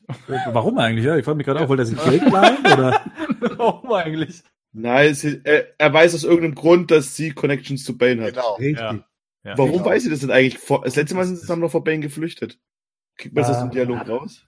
Weil ich glaube aber schon, dass er begriffen hat, dass Selina Kyles Diebstahl von seinen Fingerabdrücken dafür gesorgt hat, dass Bane so, diese Aktion ja, durchziehen kann. Also, also wir Mhm. wollen ihn jetzt nicht ganz deppert darstellen. Nee, aber du hast, du hast recht, aber das war mir jetzt nicht präsent, weil ich weiß auch nicht, ob das so selbsterklärend im, im, im nee, es wird nicht erklärt. Hm. Aber ja, du hast recht, äh, klar. Ich finde den Gag zum Schluss witzig. Das mochte ich. Von, wo sind wir denn gerade? Ach so, äh, sagt, Wie, wie sie sagt, es tut mir leid um ihr ganzes Geld und sagt, nee, tut's nicht. Aber die Genau. packt gerade, ne? Die ist, die Ja, ist auf der ja. Flucht Ja. eigentlich. Ja, ja, will genau, abhauen, Weil sie davon ausgeht, dass es dieses quasi, ne, wie, wie, wie heißt das Ding nochmal? Clean Slate. Clean Sheet oder der, wie ist das auf Deutsch immer, Bernd? Neustart. Neustart. Dass es das nicht gibt. Ne? Eigentlich ist sie, im Prinzip ist ja ihre Mission jetzt eigentlich vorbei und sie ist anscheinend ja dabei zu fliehen. Und er sagt ihr jetzt ja aber nochmal, dass es das eigentlich gibt, oder? Das ist ja auch in dem Dialog jetzt, oder? Ja. Ja. Wichtig finde ich auch, dass, ähm, dass er dann nochmal sagt, äh, hier mit meinem, mit meinem Geld, das ist jetzt nicht ganz so schlimm und sie dann sagt, ja, die Reichen gehen nicht mehr pleite wie wir anderen. Hm? Also das geht ja. Ja. also das bereitet ja quasi die, die Revolution vor. Ja. Dann besuchen wir doch mal den kranken Commissioner Gordon im Krankenhaus. Ähm, das macht nämlich auch Blakeman. Ähm, Blade. so geil. Äh, und jetzt kommt es hier auch zu, zu einer Entscheidung.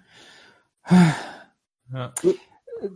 Also, Bernd, du hast so angekündigt, dass es leichter für dich wird nach. du schnaubst ja am meisten immer durch. Du, ja, nee, also ich akzeptiere das alles, was da passiert. Ne? Das ist ähm, Das- das- schon klar, aber äh, vieles führt halt eben zu Sachen, wo man sich dann irgendwann fragt, okay, hätte nicht sein müssen. Ich meine, dass die Figuren so entscheiden, ist ja, ist ja per se okay. Äh, es, es hat halt seine Konsequenzen. Wie zum Das Beispiel, dass Commissioner Gordon sagt, so, mir reicht's jetzt C-Fix noch einmal, wir räuchern das Nest aus und wir schicken jeden einzelnen Mann darunter, ja. den wir haben. Ja, hm. Ähm, also zumindest ein recht großes Einsatzkommando. Ähm, ich weiß nicht, ob jeder Polizist da unten war, bis auf Blake, der es, glaube ich, nicht reingeschafft hatte. Ähm, aber ja, das, das ist halt jetzt eben das, was eben auch eine starke Konsequenz ist, und zwar, dass äh, wir äh, später nichts mehr äh, mit, der, mit der Polizei zu tun haben oder zumindest Bane freie Bahn hat. Und Blake wird mal schnell noch befördert, damit er nämlich nicht mit runter in den Tunnel muss und da Genau. festhängt. Weil hinterher, sonst hätte er nämlich keine Möglichkeit, oben äh, an der Oberfläche was zu machen, oder? Der ist ja hinterher Genau. quasi immer, immer in Zivil unterwegs. Mhm. Weil wenn er noch als Streifenpolizist unterwegs wäre, dann hätte er ja mit runter in die Tunnel gemusst. Stimmt. Genau. Und hier wird auch äh, Blake nochmal attestiert, dass er gut darin ist, Muster zu erkennen. Ja. Der richtige Detective. Richtig. Ja. Da wird das, auch hier wird das Ende wieder weiter vorbereitet. ja. Aber auch, dass er ein Hitzkopf ist, ne? ja. Sagt er das nicht auch nochmal zu ihm? Aber das letzte Mal haben wir ja gelernt, dass eine Polizeiausbildung sechs oder neun Monate dauert, ne? Kann ich den auch am, am Krankenbett schnell befördern zum Detective. Weil er, weil, weil er kann. Ja, genau. Ja. Aber weil er kann. Weil kann. So, Weil ich kann. Mario, du bist hier, um den Film positiv zu besprechen. Ja. Ja, ja, Sag mal. Mach positiv jetzt, sofort. ist alles nicht, Nee. ist, wie Bernd sagt, es ist alles nicht schlimm. Also man Nee. kauft es doch. Nein. Ja, es ist eine strategische Fehlentscheidung. Aber nochmal, es ist alles, so wie ein Charakter hier eingeführt wird, wird er auch konsistent bis zum Ende weitergeführt. Also in diesem Film. Hm? Also zumindest ist es, ist es mein Eindruck. Ja, okay. ja. Aber ich glaube, genau, ich wollte sagen, jetzt im Gesamtkontext sind das mit Sicherheit Szenen, die wahrscheinlich im- dann in der Gesamtbetrachtung jetzt nicht irgendwie das Riesenproblem sind, ne? ja wenn, man, wenn man jede Sekunde Pause drückt und drüber spricht, dann passt es Ja. schon, ja. ja. Aber Es regnet inzwischen über Wayne Genau. Manor und Bruce Wayne ähm, Hat sein versucht, Tor- in sein eigenes Haus reinzukommen. Ähm, hat er halt einen Schlüssel vergessen. Und ein- den Torschlüssel hat er dabei gehabt, nur den Hausschlüssel hat er vergessen. stimmt. Der Ja. liegt im anderen Wagen. ja, im Lamborghini, der ist ja abgeschleppt worden. Wa- Was ich geil, Ist immer geil. Man kann ja bei Gotham City Sachen machen, will, aber wenn jemand pleite ist, dann wird er direkt auch zur Rechenschaft gezogen. Ist Aber das Gute ist weg? auch, wie einfach man trotzdem reinkommt. Also anscheinend ist die Hintertür irgendwie offen. Der muss ja auch nicht was kaputt machen. Er, ne, also, gut, egal. nee, Ja. nee, nee, vor allen Dingen, was ich total geil finde, Bruce Wayne ist pleite und es dauert keine zwölf Stunden. Ja, eben. Da hat, wurde ihm der Strom abgestellt, es wurde alles weggefändet, also ich meine, Ja, ähm, so, ist- das ist- Ja, ich sagen, also Nit- Nitpicke hin oder her, aber das ist halt wirklich mal kompletter Unsinn. Ne? Also, ich meine, ist es aber, das ist doch jetzt der Flügel, wo sie drin sind, äh, die Rückseite, ne? Wo eh alles die ganze Zeit immer abgedeckt ist, ne? Der, Ja, der ja, ja. Flügel oder welcher, welcher Teil des Gebäudes es ist, wo man auch nicht rein soll, ne? Das ist Ja, jetzt ja. der Teil. ja, wo so Beauty and the Beast spielt halt, ne? ne? Ja, Geh ja. nicht in den Südflügel. Hm. Ja, aber es ist schon, es ist schon lame. Also, dass da jetzt wirklich alles abgestellt ist und so weiter, da muss ich schon so ganz ehrlich sagen, ähm, Jo, alles klar. Dank. Ja, und vor allem für was? Eigentlich nur für einen Gag, oder? Ja, Ja. ja, es ist eigentlich nur Naja. ein Gag. Ist es für ein Gag? Nein, ich glaube, es ist um romantisches. Ja, um, Feuer? um die Kerze. Aber da küssen die sich ja schon. Also Das hier habe ich, also Feuer machen. Also für- für alle, die gerade den Film nicht sehen, Miranda Tate taucht natürlich in der Szene auf Ja. und äh, die beiden müssen sich jetzt näher kommen und hier wird so ein bisschen auf Rachel eingegangen, während sie sich das Pressefoto von The Dark Knight angucken. ähm, und Dezenter Hinweis, Bernd, dezent, Ja. dezent. ja, ja, ja. Ja. Ähm, ja, also hier habe ich tatsächlich noch mal ein ganz großes Problem, weil Ja. wir haben es schon die ganze Zeit angesprochen, diese, diese Spannung zwischen diesen zwei Figuren, die schon vorher nicht vorhanden war, ja, endet hier in, in einer Romantik, die uns zumindest serviert und gezeigt wird, aber nicht vermittelt wird. Und da habe ich tatsächlich ein großes Problem, ähm, weil das ist für mich nicht nachvollziehbar. Also die, die, die, die gesamte Szenerie ist für mich nicht nachfühlbar. Mir ist das Ja. Dilemma von Bruce Wayne, der sich auf einmal in eine Frau rein verliebt, sag ich mal, die gerade mal mehr oder weniger vor der Tür steht und, und jetzt mit ihr Sex haben möchte, also auch noch den innigsten Körperkontakt mit ihr eingeht. Äh, das, das, nein. Ich, ich weiß, wofür die Szene da ist. Sie haben ein Ja. Bild von Rachel angeguckt. Vielleicht hat das ja geholfen. Also, Also- ich, ich, ich, Ich weiß. ich weiß, dass ich Träume zerstöre, aber Ah, zu. Sex gehört nicht immer Liebe. ja. Das Doch, ist wohl wahr. Das ist wohl Echt? wahr, aber das ist halt auch selbst das wird mir hier nicht klar, dass das jetzt Nein, nur Aber, aber, aber das hier wirkt nicht wie, also das wirkt mehr wie Liebe als wie. ja, als ich glaube, das Problem ist, ich, ich wollte gerade sagen, ich glaube, das ist eher dann der Dialog danach, glaube ich, der dann da kommt. Ne? Also ich glaube, dass die jetzt, dass jetzt da, ich meine, dass ich das, ich Bruce Wayne, hallo, das ist der Playboy. Also das ist jetzt mal, dass der, dass der auch mal zwischendurch, ne, äh, hier mal mit Aber irgendwie schnackselt. Das muss er ja machen. Das Ja, gehört dazu zu, zu seinem Hat Job. aber die letzten acht Jahre auch nicht getan. aber Aber er es ist jetzt manisch, das habt ihr gesagt. Und das ja, ist er, genau. Und der ist jetzt alleine und der ist irgendwie gefrustet und dann taucht die da auf und dann ist das schon mal schnell. Oh. Ne? Ja, aber, aber ist doch- nee, aber ist das ist so. keine James Bond Sexszene, Nein, eben, danach ja nicht. Wir sehen ja gar keine richtige Sexszene im Zweifel. Also wir sehen sie ja im Prinzip danach am Kamin sitzen und das ist das, was ich meine. Also das ist für mich eigentlich das Problem, ist, was danach dann im Dialog halt kommt. So, wir nehmen ein Flugzeug und fliegen, wo wir hinwollen. Also das ist so dieses, ne, das, du denkst, hä, was, was haben die denn für eine, für eine Connection miteinander? Und da sind wir bei Bernd nämlich eigentlich gar keine bis dato. Überleg mal, was er, was, was sie gemacht, wenn er Ja gesagt hätte. Ja. Tja, also ich meine, ja gut, dann. wäre der Film Hey, zu Ende gewesen. hey, wir müssen noch mal eine halbe eine, eine Woche warten. Warten wir noch mit der Atombombe in Costa Rica. Damit wir nicht auffliegen, mache ich das jetzt. Na gut, ja, man muss, man muss ja auch nicht ins Lächerliche ziehen. Wir, wo wir gerade dabei sind, die Betthöhle hat übrigens noch Strom. Oh. Ja, aber gut. das hat die bestimmt immer, oder? ja, Ja, ja, klar. Die hat ja eine separate Stromversorgung. Ich glaube, Ja. die ist wahrscheinlich autonom versorgt. Du, durch Ja. seinen zweiten Atombunker, den er hat. Fusionsreaktor, ja. Wäre auch schlecht, wenn er dafür auch noch eine Stromrechnung bezahlen würde. Nein, ich, ich, ich stelle mir eher vor, wenn jährlich der Stromableser kommt, lässt du den dann in die Betthöhle und den Zähler ablesen und äh, kommt dann eine Anfrage, warum der Typ eine Million Kilowattstunden Strom verbraucht. Schwierig, schwierig. Hm. Weg von der Romantik hin zur Skyline von Gotham City. Äh, Bruce Wayne äh, verlässt ja, wie heißt sie, äh, Miranda. Und ähm, um sich, und da muss man wieder sagen, geil äh, inszeniert, weil es wieder echt ist. Ähm, also Ja. Batman auf einem Brückenpfeiler, der und, und blickt über Gotham City. Was jetzt in dem Fall, hm, was ist denn das? Äh, ist das New York? Ist das, was, was ist das denn? Das müsste New York sein, Pittsburgh. New oder? York, hinten ist das Chrysler Building zu sehen, Das links. ist auf jeden Fall New York. Ja. Ah ja. Das Mhm. links ist das Chrysler Building. Stimmt. Ja, und äh, von ganz oben bewegen wir uns nach ganz unten in den Untergrund von Gotham City. Hier trifft nämlich Batman auf Catwoman, die bereits auf ihn wartet, denn sie hat Bane ausfindig gemacht und möchte jetzt Batman dorthin führen. Was auch zu äh, ein paar Begegnungen führt mit ein paar Männern von, von, ähm, von Bane. Und ich finde, da sind ganz nette Einzelepisoden äh, mit drin, also in diesen Begegnungen. Ne? Da gibt's das, dass Batman äh, kopfüber auftaucht, Mhm. dass äh, Batman nur stellenweise zu sehen ist, wenn äh, Munition losfeuert und er dann nur so staccato-mäßig mal links, mal rechts, mal links, mal rechts dann äh, zu sehen ist und sich dann eben auf sein Opfer wirft. Äh, installatorisch teilweise gelungen. Ich finde, manche Szenen hätten hier und da mal wieder ein bisschen mehr Luft gebraucht, um überhaupt wirken zu können in ihrer Fülle und äh, in, in ihrer Kürze. Diese, ähm, ja. sie, sie sind halt recht kurz und ähm, der ein oder andere Gag äh, wirkt eben nicht, weil er gleich hinten abgeschnitten wird. Das, wie, wie hast du das genannt, Gerd? Ähm, wie, wie schneidet Nolan? Äh, äh, elliptisch. Elliptisch. Mhm. Ja. Mhm.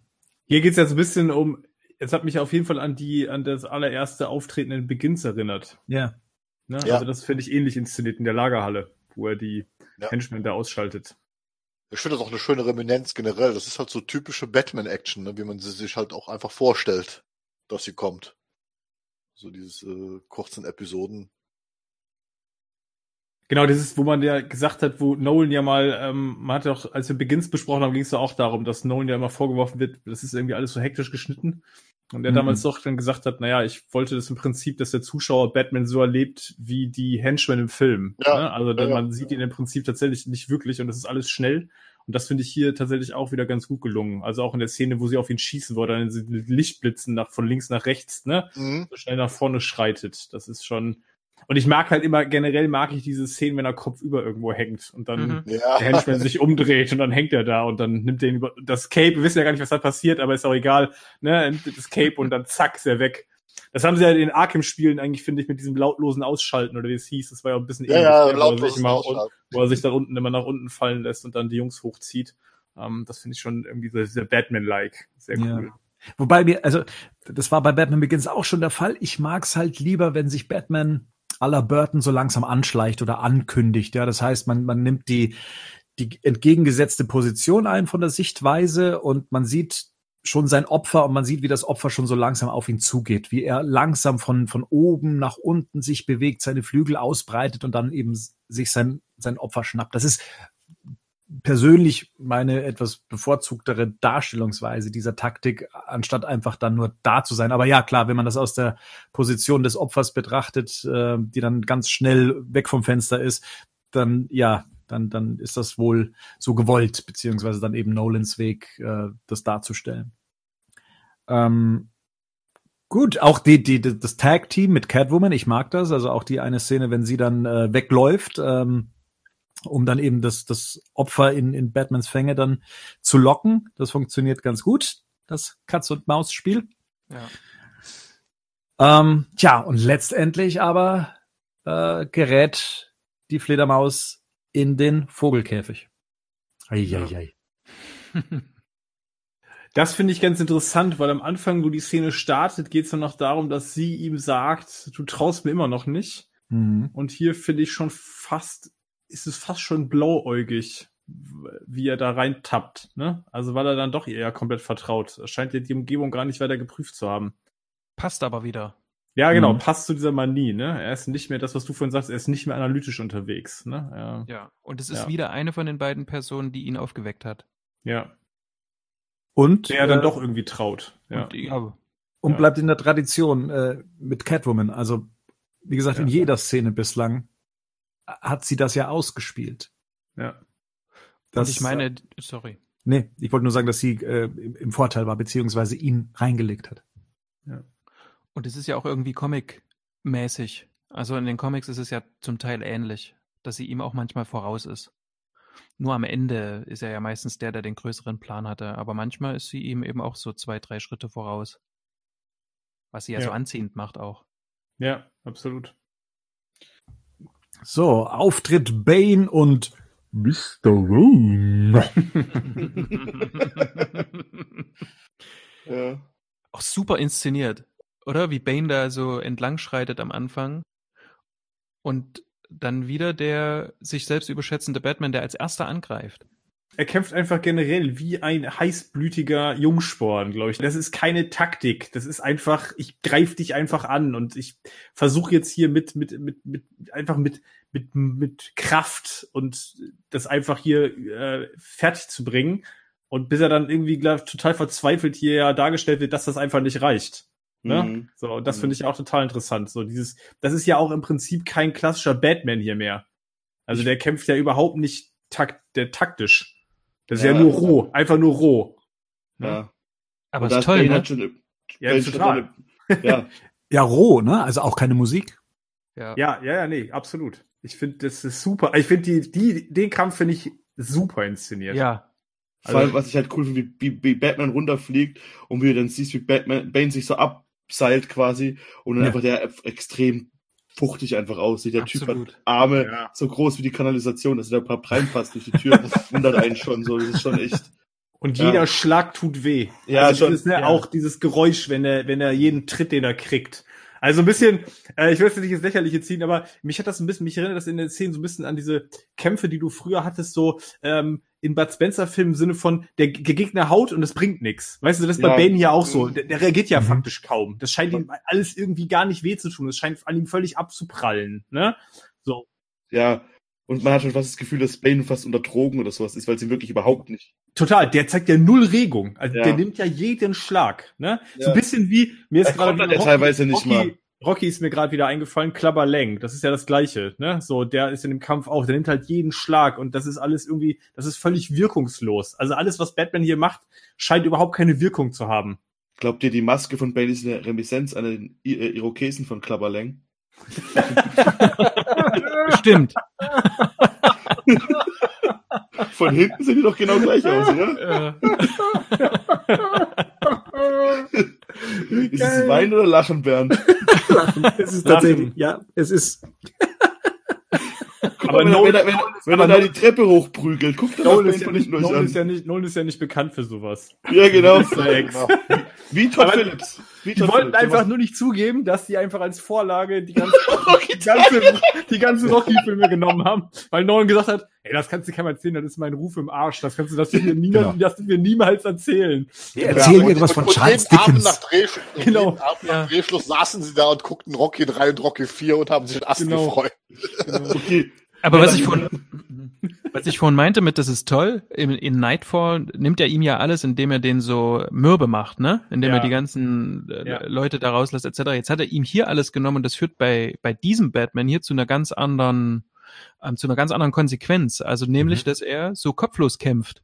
Weil Ja. er ist ja irgendwie der Größte, er hat sich dorthin bewegt, dass irgendwie alles so läuft, wie er glaubt, nämlich, dass der Blake ihm vertraut, dass die Catwoman auf seiner Seite ist. Und dann wird er auch den Bane irgendwie besiegen. Das ist schon gut gemacht, weil, weil die Schläge von Batman, wenn- man vielleicht selber mal Kampfsport gemacht hat, weiß man, dass es, wenn du einen Schlag triffst und einfach kein, bei dem Gegner keine ähm, Emotion ist, und das ist ja Batman nicht gewohnt.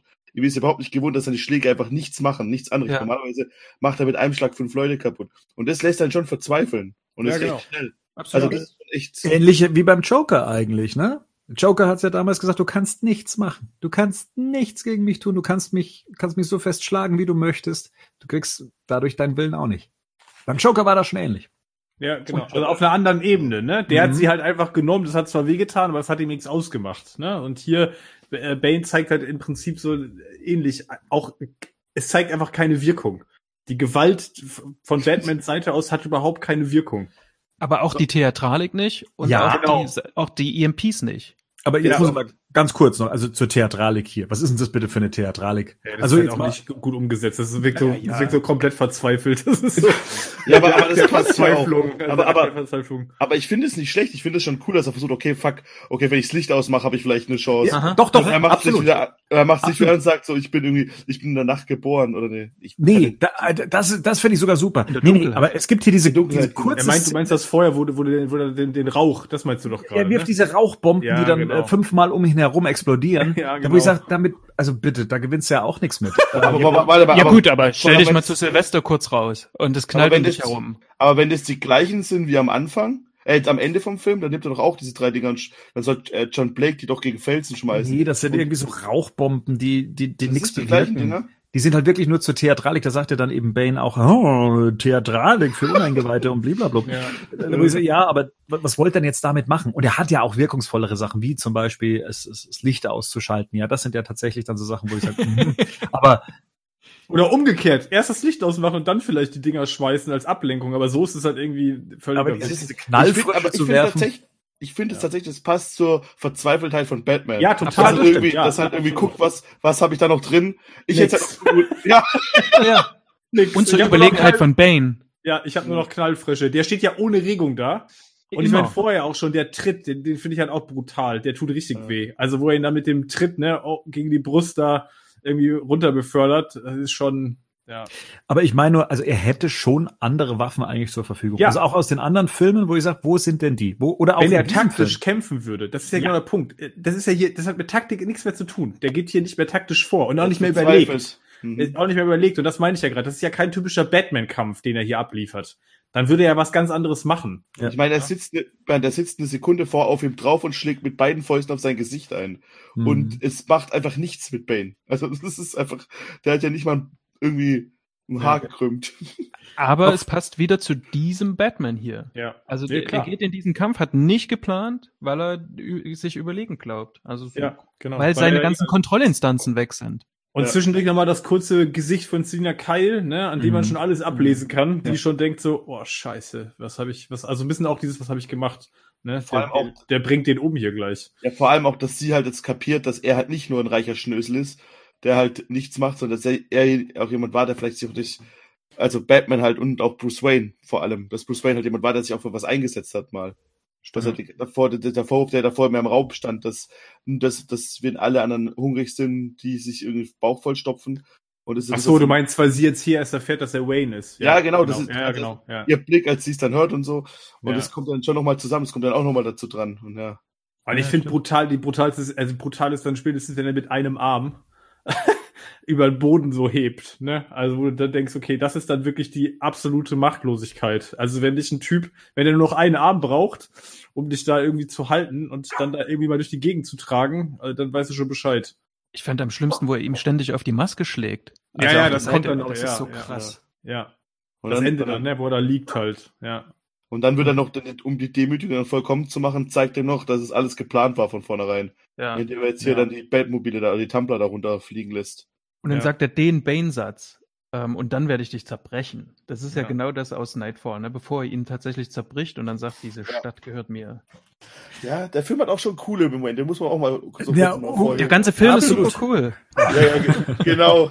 bis, auf, bis auf zwei Szenen. Bis auf zwei Szenen. Und dann ist Ja. der tipptopp. Ja. Ja, aber also wie gesagt, da kann ich auch noch mitgehen. Ich finde das auch alles ziemlich cool und und natürlich das, was man sich vorher schon gedacht hat. Was ich im Nachhinein ein bisschen schade finde, dass es dann gespoilt wurde durch Tom Hardy, nicht durch so ein Bild mal, dass dann der Nightfall tatsächlich gemacht wurde quasi. Das Dieser- stimmt. Er hat, er hat das, er hat so ein hinter den Kulissen Bild aus Genau, seinem Äh, Trailer gepostet. Allerdings, und ich habe nicht mit dieser Szene gerechnet, weil typisch Nolan-mäßig habe ich mir halt gedacht, ja, der hält sich halt auch an sowas nicht. Also der findet seinen eigenen Weg, das zu inszenieren, aber er wird ihm nicht das Rückgrat brechen mit dieser klassischen Szene, die man aus diesem riesigen Comic-Splash-Panel kennt.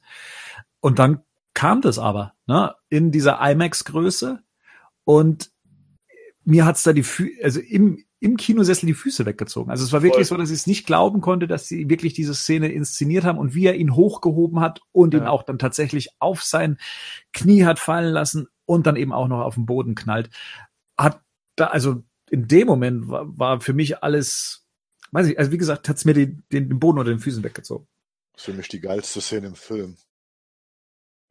Ich finde den Rhythmus interessant. Den Rhythmus interessant, wie Bane ihn schlägt und gleichzeitig immer nach jedem Schlag weiterspricht, weil ich finde, Mhm. das ist einfach klasse, dass es so eine physische und psychische Demütigung in einer Szene ist, die sich regelrecht abwechselt, wie er das macht. Das ist also, muss ich sagen, das ist eine Glanz- Glanzleistung von Nolan, wie er es inszeniert hat, aber auch von Hardy, ne? wie er es da spielt. hier. Das ist also so un, weil die Brutalität ist ja nicht nur die körperliche, die darüber kommt. Das ist ja auch wirklich dieser Wille, den er hat, Batman zu zerbrechen, der permanent durch jeden Satz da nochmal zum Ausdruck gebracht wird. Das finde ich so richtig genial an dieser Szene. Stimmt, das ist, jetzt wo du das sagst, das ist, als würdest du irgendjemanden äh, bei, gegen irgendjemanden beim Sport kämpfen und der Kommentator redet dir die ganze Zeit ins Ohr. Richtig, Du, richtig, du hörst die ganze Zeit, wie du erniedrigt wirst. richtig. Ja, Schlag den Star. Gen- ja, genau, stimmt. Ja. Ja, halt. Aber ich fand im Kino damals, also man spürt ja den Schmerz eindeutig, aber da, da ich dieses Panel so im Kopf hatte, fand ich dann, ich meine, das geht ja auch körperlich nicht anders, das ist ja sehr realistisch ähm, irgendwie dargestellt. Aber für mich war das dann, den dann so fallen zu lassen, ne? Das, Mhm, das ja. ging mir irgendwie zu schnell. Also, Wisst ihr, was Okay. ich meine? Mhm. Ja, Also ich weiß, zack, zack, und dann liegt er da irgendwie. Also, Jetzt haben wir was gefunden, was Gutes, jetzt motzt du rum, oder was? was ist los mit dir? Du sollst den Film hier verteidigen. hab mich einfach auf Anti eingestellt. ich sag gegen alles, was, was ihr, äh, geben, was, was ihr gut Okay, findet, gut, ich dann okay. halt schlecht. Ich finde es auch gut, dass Bane danach die Collectors Edition in die Hand nimmt und mitläuft. Aber wie er sie wegwirft, oder? So abschätzig, so wie Ja. ich gehe jetzt Kaffee trinken. Ja. Dieses Medium ist nicht die Zukunft. Genau. Blu-rays sind tot. Streaming, Streaming is the future. Ich find's gut, ja.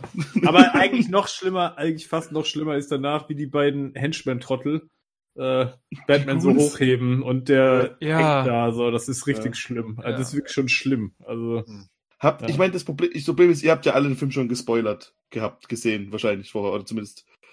Ich habe schon vorher Nee. halt gewusst, dass, aber Held Ja. ist auch realistisch gefunden, wenn es jetzt einfach mit äh, John Blake weitergeht und das war's jetzt mit Batman.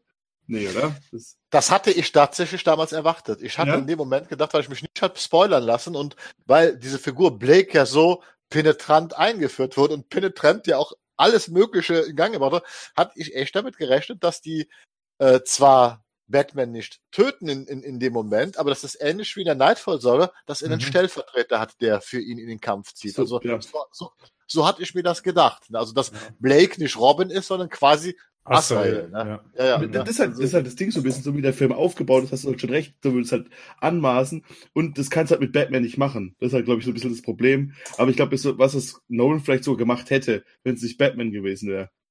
Dass es Ich- darum geht, um jemand Neuen risen zu lassen, quasi. Ich hatte im Vorhinein gedacht, dass es wirklich auf Blake hinausläuft, weil wir Mhm. wussten ja, dass, dass ähm, Nolan den Film auslaufen lässt, also nicht, dass er dann nicht mehr dran teilhat, aber dass er ja in Man of Steel schon seine Hände mit drin hat, Mhm. hatte. Und es gab ja dann schon Gerüchte, dass die Welt quasi aufgemacht wird, ne? Und äh, dass es mit Bale und mit Nolan quasi keinen neuen Batman gibt. Und ich habe wirklich gedacht, der Blake wird der neue und dann kommt irgendwie raus, der, er ist Dick Grayson oder sonst was. Ja, Also ja. mir war das aber schon klar, dass es nicht passieren wird, weil ich habe ja vorher die Rocky-Filme alle nochmal geguckt. Und Klabberlang gewinnt nicht. Und, Rob und Rocky kommt immer zurück. Es wäre halt auch spannend gewesen, wenn wir gerade bei dem Film sind, ob wenn dann, wenn sie halt Alfred sterben lassen, dann halt, ne? Nach dem Kampf, während dem Kampf. Aber ja, das wäre wahrscheinlich auch zu viel gewesen. Das ist das in Rocky passiert, das stirbt ja Mickey dann am, im, am Ring oder seitlich, glaube ich. Ich meine, sowas wäre ja auch nicht so unrealistisch gewesen. Da hätte man jetzt, ähm, nicht, dass ich sehen will, um Dann hätte Bane in die Höhle kommen müssen, ne? Wie das ja zum Beispiel im Comic, so war das im Comic, ja. Im Comic sind die, glaube ich, im Batcave. es hätte ja sein können, dass halt, dass halt einfach mitgeteilt wird, dass Bruce Wayne tot ist. Und Ja. daraufhin halt Alfred einen Herzinfarkt bekommt oder sowas. So meine ich jetzt das aber. Also nicht unbedingt sterben, aber tatsächlich hätte ich mir wirklich gewünscht, dass jetzt Alfred noch, noch einen Auftritt gehabt hätte. Ne? Also, äh, Ja, irgendwas halt. das Also ist- das ist, weil das Problem ist, äh, äh, Alfred, also Alfred ist einfach für mich der emotionale Ankerpunkt in dem Film, mit dem ich halt am meisten äh, mitgehe, ähm, der das auch alles ein bisschen auffängt. Und ich finde, das fehlt jetzt auch dem Film ein bisschen, dass das so aufgefangen wird, in meinen Augen. Ja. Finde ich zumindest. Ja, gebe ich dir recht, aber ich glaube, etwas, was jetzt passiert, wäre mal angenommen, Alfred wäre jetzt noch da und er wäre aktiv gewesen und wäre der Mann im Hintergrund, äh, der jetzt praktisch noch ähm, Batman weiter verfolgt. Hätte ihn wahrscheinlich aus all dem rausgezogen, was jetzt dann Richtig. noch folgt. Richtig, ja. Oder es zumindest versucht. Aber, aber, aber man, man würde zumindest gern wissen, was Alfred gerade macht, so irgendwo. Er halt Tschüss und dann zum Schluss kommt er wieder. Also auch wenn dann diese, diese Riots sind da auf den Straßen oder sowas, wäre es ja irgendwie cool gewesen, wenn keine Ahnung, wenn den Commissioner Gordon bei sich versteckt oder sowas. Irgendwie irgendwas. Das ist so, fehlt halt so ein bisschen, finde ich tatsächlich. Der wird nicht mehr in der Stadt sein. Und bis auf Batman kommt dann niemand Weißt einfach so rein oder raus. Vielleicht hockt er im Sommerhaus der Waynes. Ja, kann sein, muss aber nicht. Am Das Blake. Das Sommerhaus hat doch keinen Strom mehr. Also ich denke, Blake würde das wissen und hätte uns das gesagt. Der hockt im Sommerhaus. Und, und, Der hockt im Sommerhaus im Winter. Im Winter. im hockt er im- Herbsthaus. Ja, und, was einfach mit, vielleicht ist er einfach in Italien. Ja. Ja. Ja. Fernet Branca. Ja, eben. Bock Branca. mehr. Der hat, halt- der hat halt Mann. keinen Bock mehr. Ja, Mal eine Frage. Wie viel hat er Fernet sucht halt Branca eine für den. Satz bezahlt? Wie viel hat Fernet Branca dafür bezahlt? Dass sie genannt werden. Aber ihr erwähnt den hier öfter, den Fernet Branca, Ja, als, das stimmt. als Ja, ja. Das stimmt. Wie heißt das nochmal, das Gesöff da? Okay. ja. Dieser Magenbitter. Ja, genau. Es gibt sehr viele auch andere. Magenbitter, die sehr lecker sind. ja. Aber dafür, dass es, dass äh, Nolan keine Reminiszenzen machen soll, ist ja die ganze Szene ist ja wirklich nur Comic. Also, Ja. eine also jetzt gerade wo Henning sagt, äh, der hat den ja in der in der Höhle kaputt gemacht. Ja, das ist ja im Grunde genau das Gleiche. Ja. Also darauf läuft's ja hinaus. Also das Ja, ist schon, also das ist ja wirklich direkt eins zu eins. Es ist ja seine Bad-Höhle, weil seine ganzen Gadgets und Stock Genau. drüber sind quasi. Genau. Also das stimmt schon, ja. Genau. Und er sagt die gleichen Sachen wie der Bane im Comic. Also äh, hier gibt's nichts auszusetzen. Punkt. Aber ich glaube, das liegt an Jonathan Nolan. Der hat das halt geschrieben. Ja, auf jeden Fall. Der, der, und, und der ist halt dieser Comic-Fan. So, und nach dieser fulminanten Niederlage von Batman, der von Bane ähm, Leuten dann eben abgeführt wird, kommen wir nochmal kurz zu Wayne Manor. Die herbstlichen Blätter fallen. Ähm, Blake steht vor dem Gebäude und versucht vergeblich Einlass zu finden. Ähm, bemerkt, dass Wayne anscheinend nicht auffindbar ist aber äh, hat den Gedanken, dass da Selina Kyle mehr wissen könnte, observiert sie und tatsächlich die Gute verlässt äh, ihr Haus und wahrscheinlich nicht nur ihr Haus, sondern Gotham City, denn sie bewegt sich anschließend mit dem Taxi zum Gossamer Flughafen. Sie ahnt anscheinend, dass schon alles ein bisschen schlimmer wird. Wo ist eigentlich die Connection zwischen Blake und Kyle? Das Also, weiß ich nicht. woher weiß der jetzt auf einmal, dass der Celia Kyle beschatten muss? Das ist irgendwie auch nicht so richtig klar, oder? Mm, äh, Bruce Wayne hat ja darum gebeten, dort ausgelassen zu werden, oder? Und das letzte Mal, wo er Bruce Wayne gesehen hat.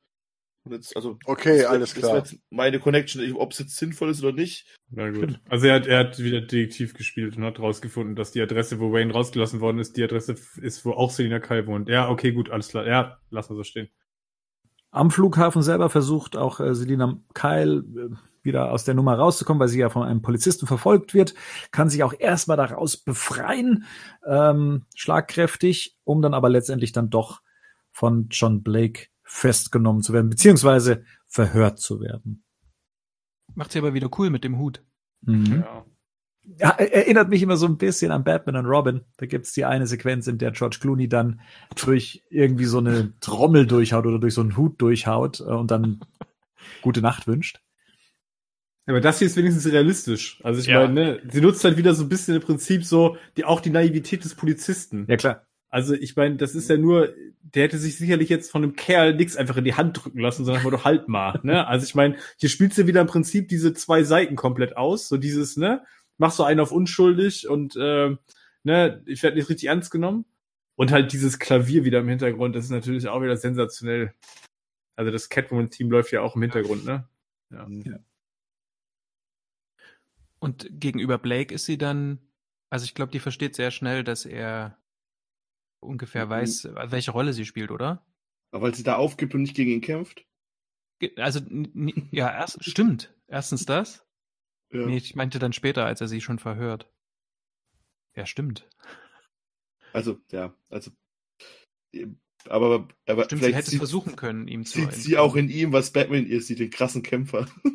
Der hat diesen Blick. ja. Halt den Blick. ja. Ich wollte gerade sagen, der Blick ist alles.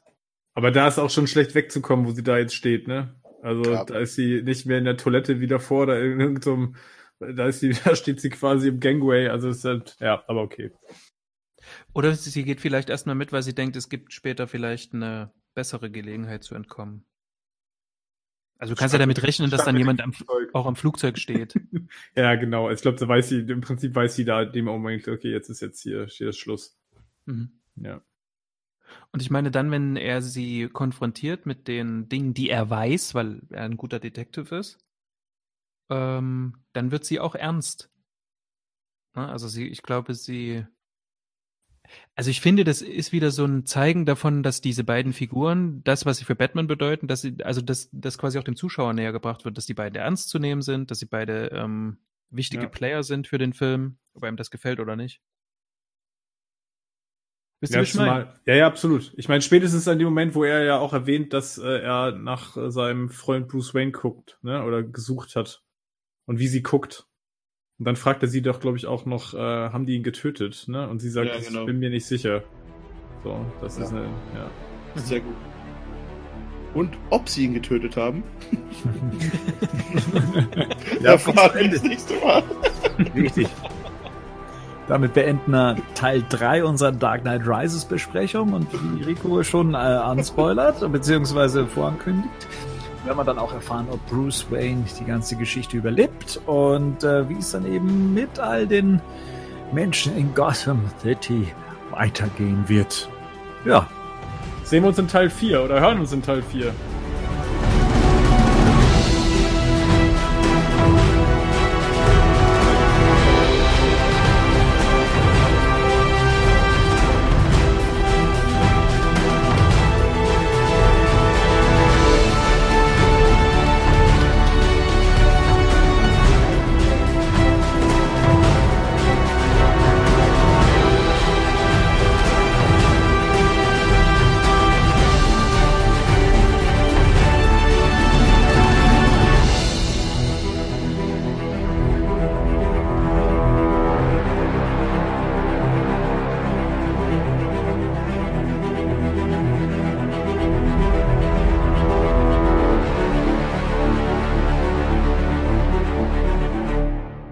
Batman News Badcast ist ein Podcast-Projekt von Fans für Fans. Batmannews.de und der Badcast stehen nicht in Verbindung mit Warner Bros. oder DC Comics.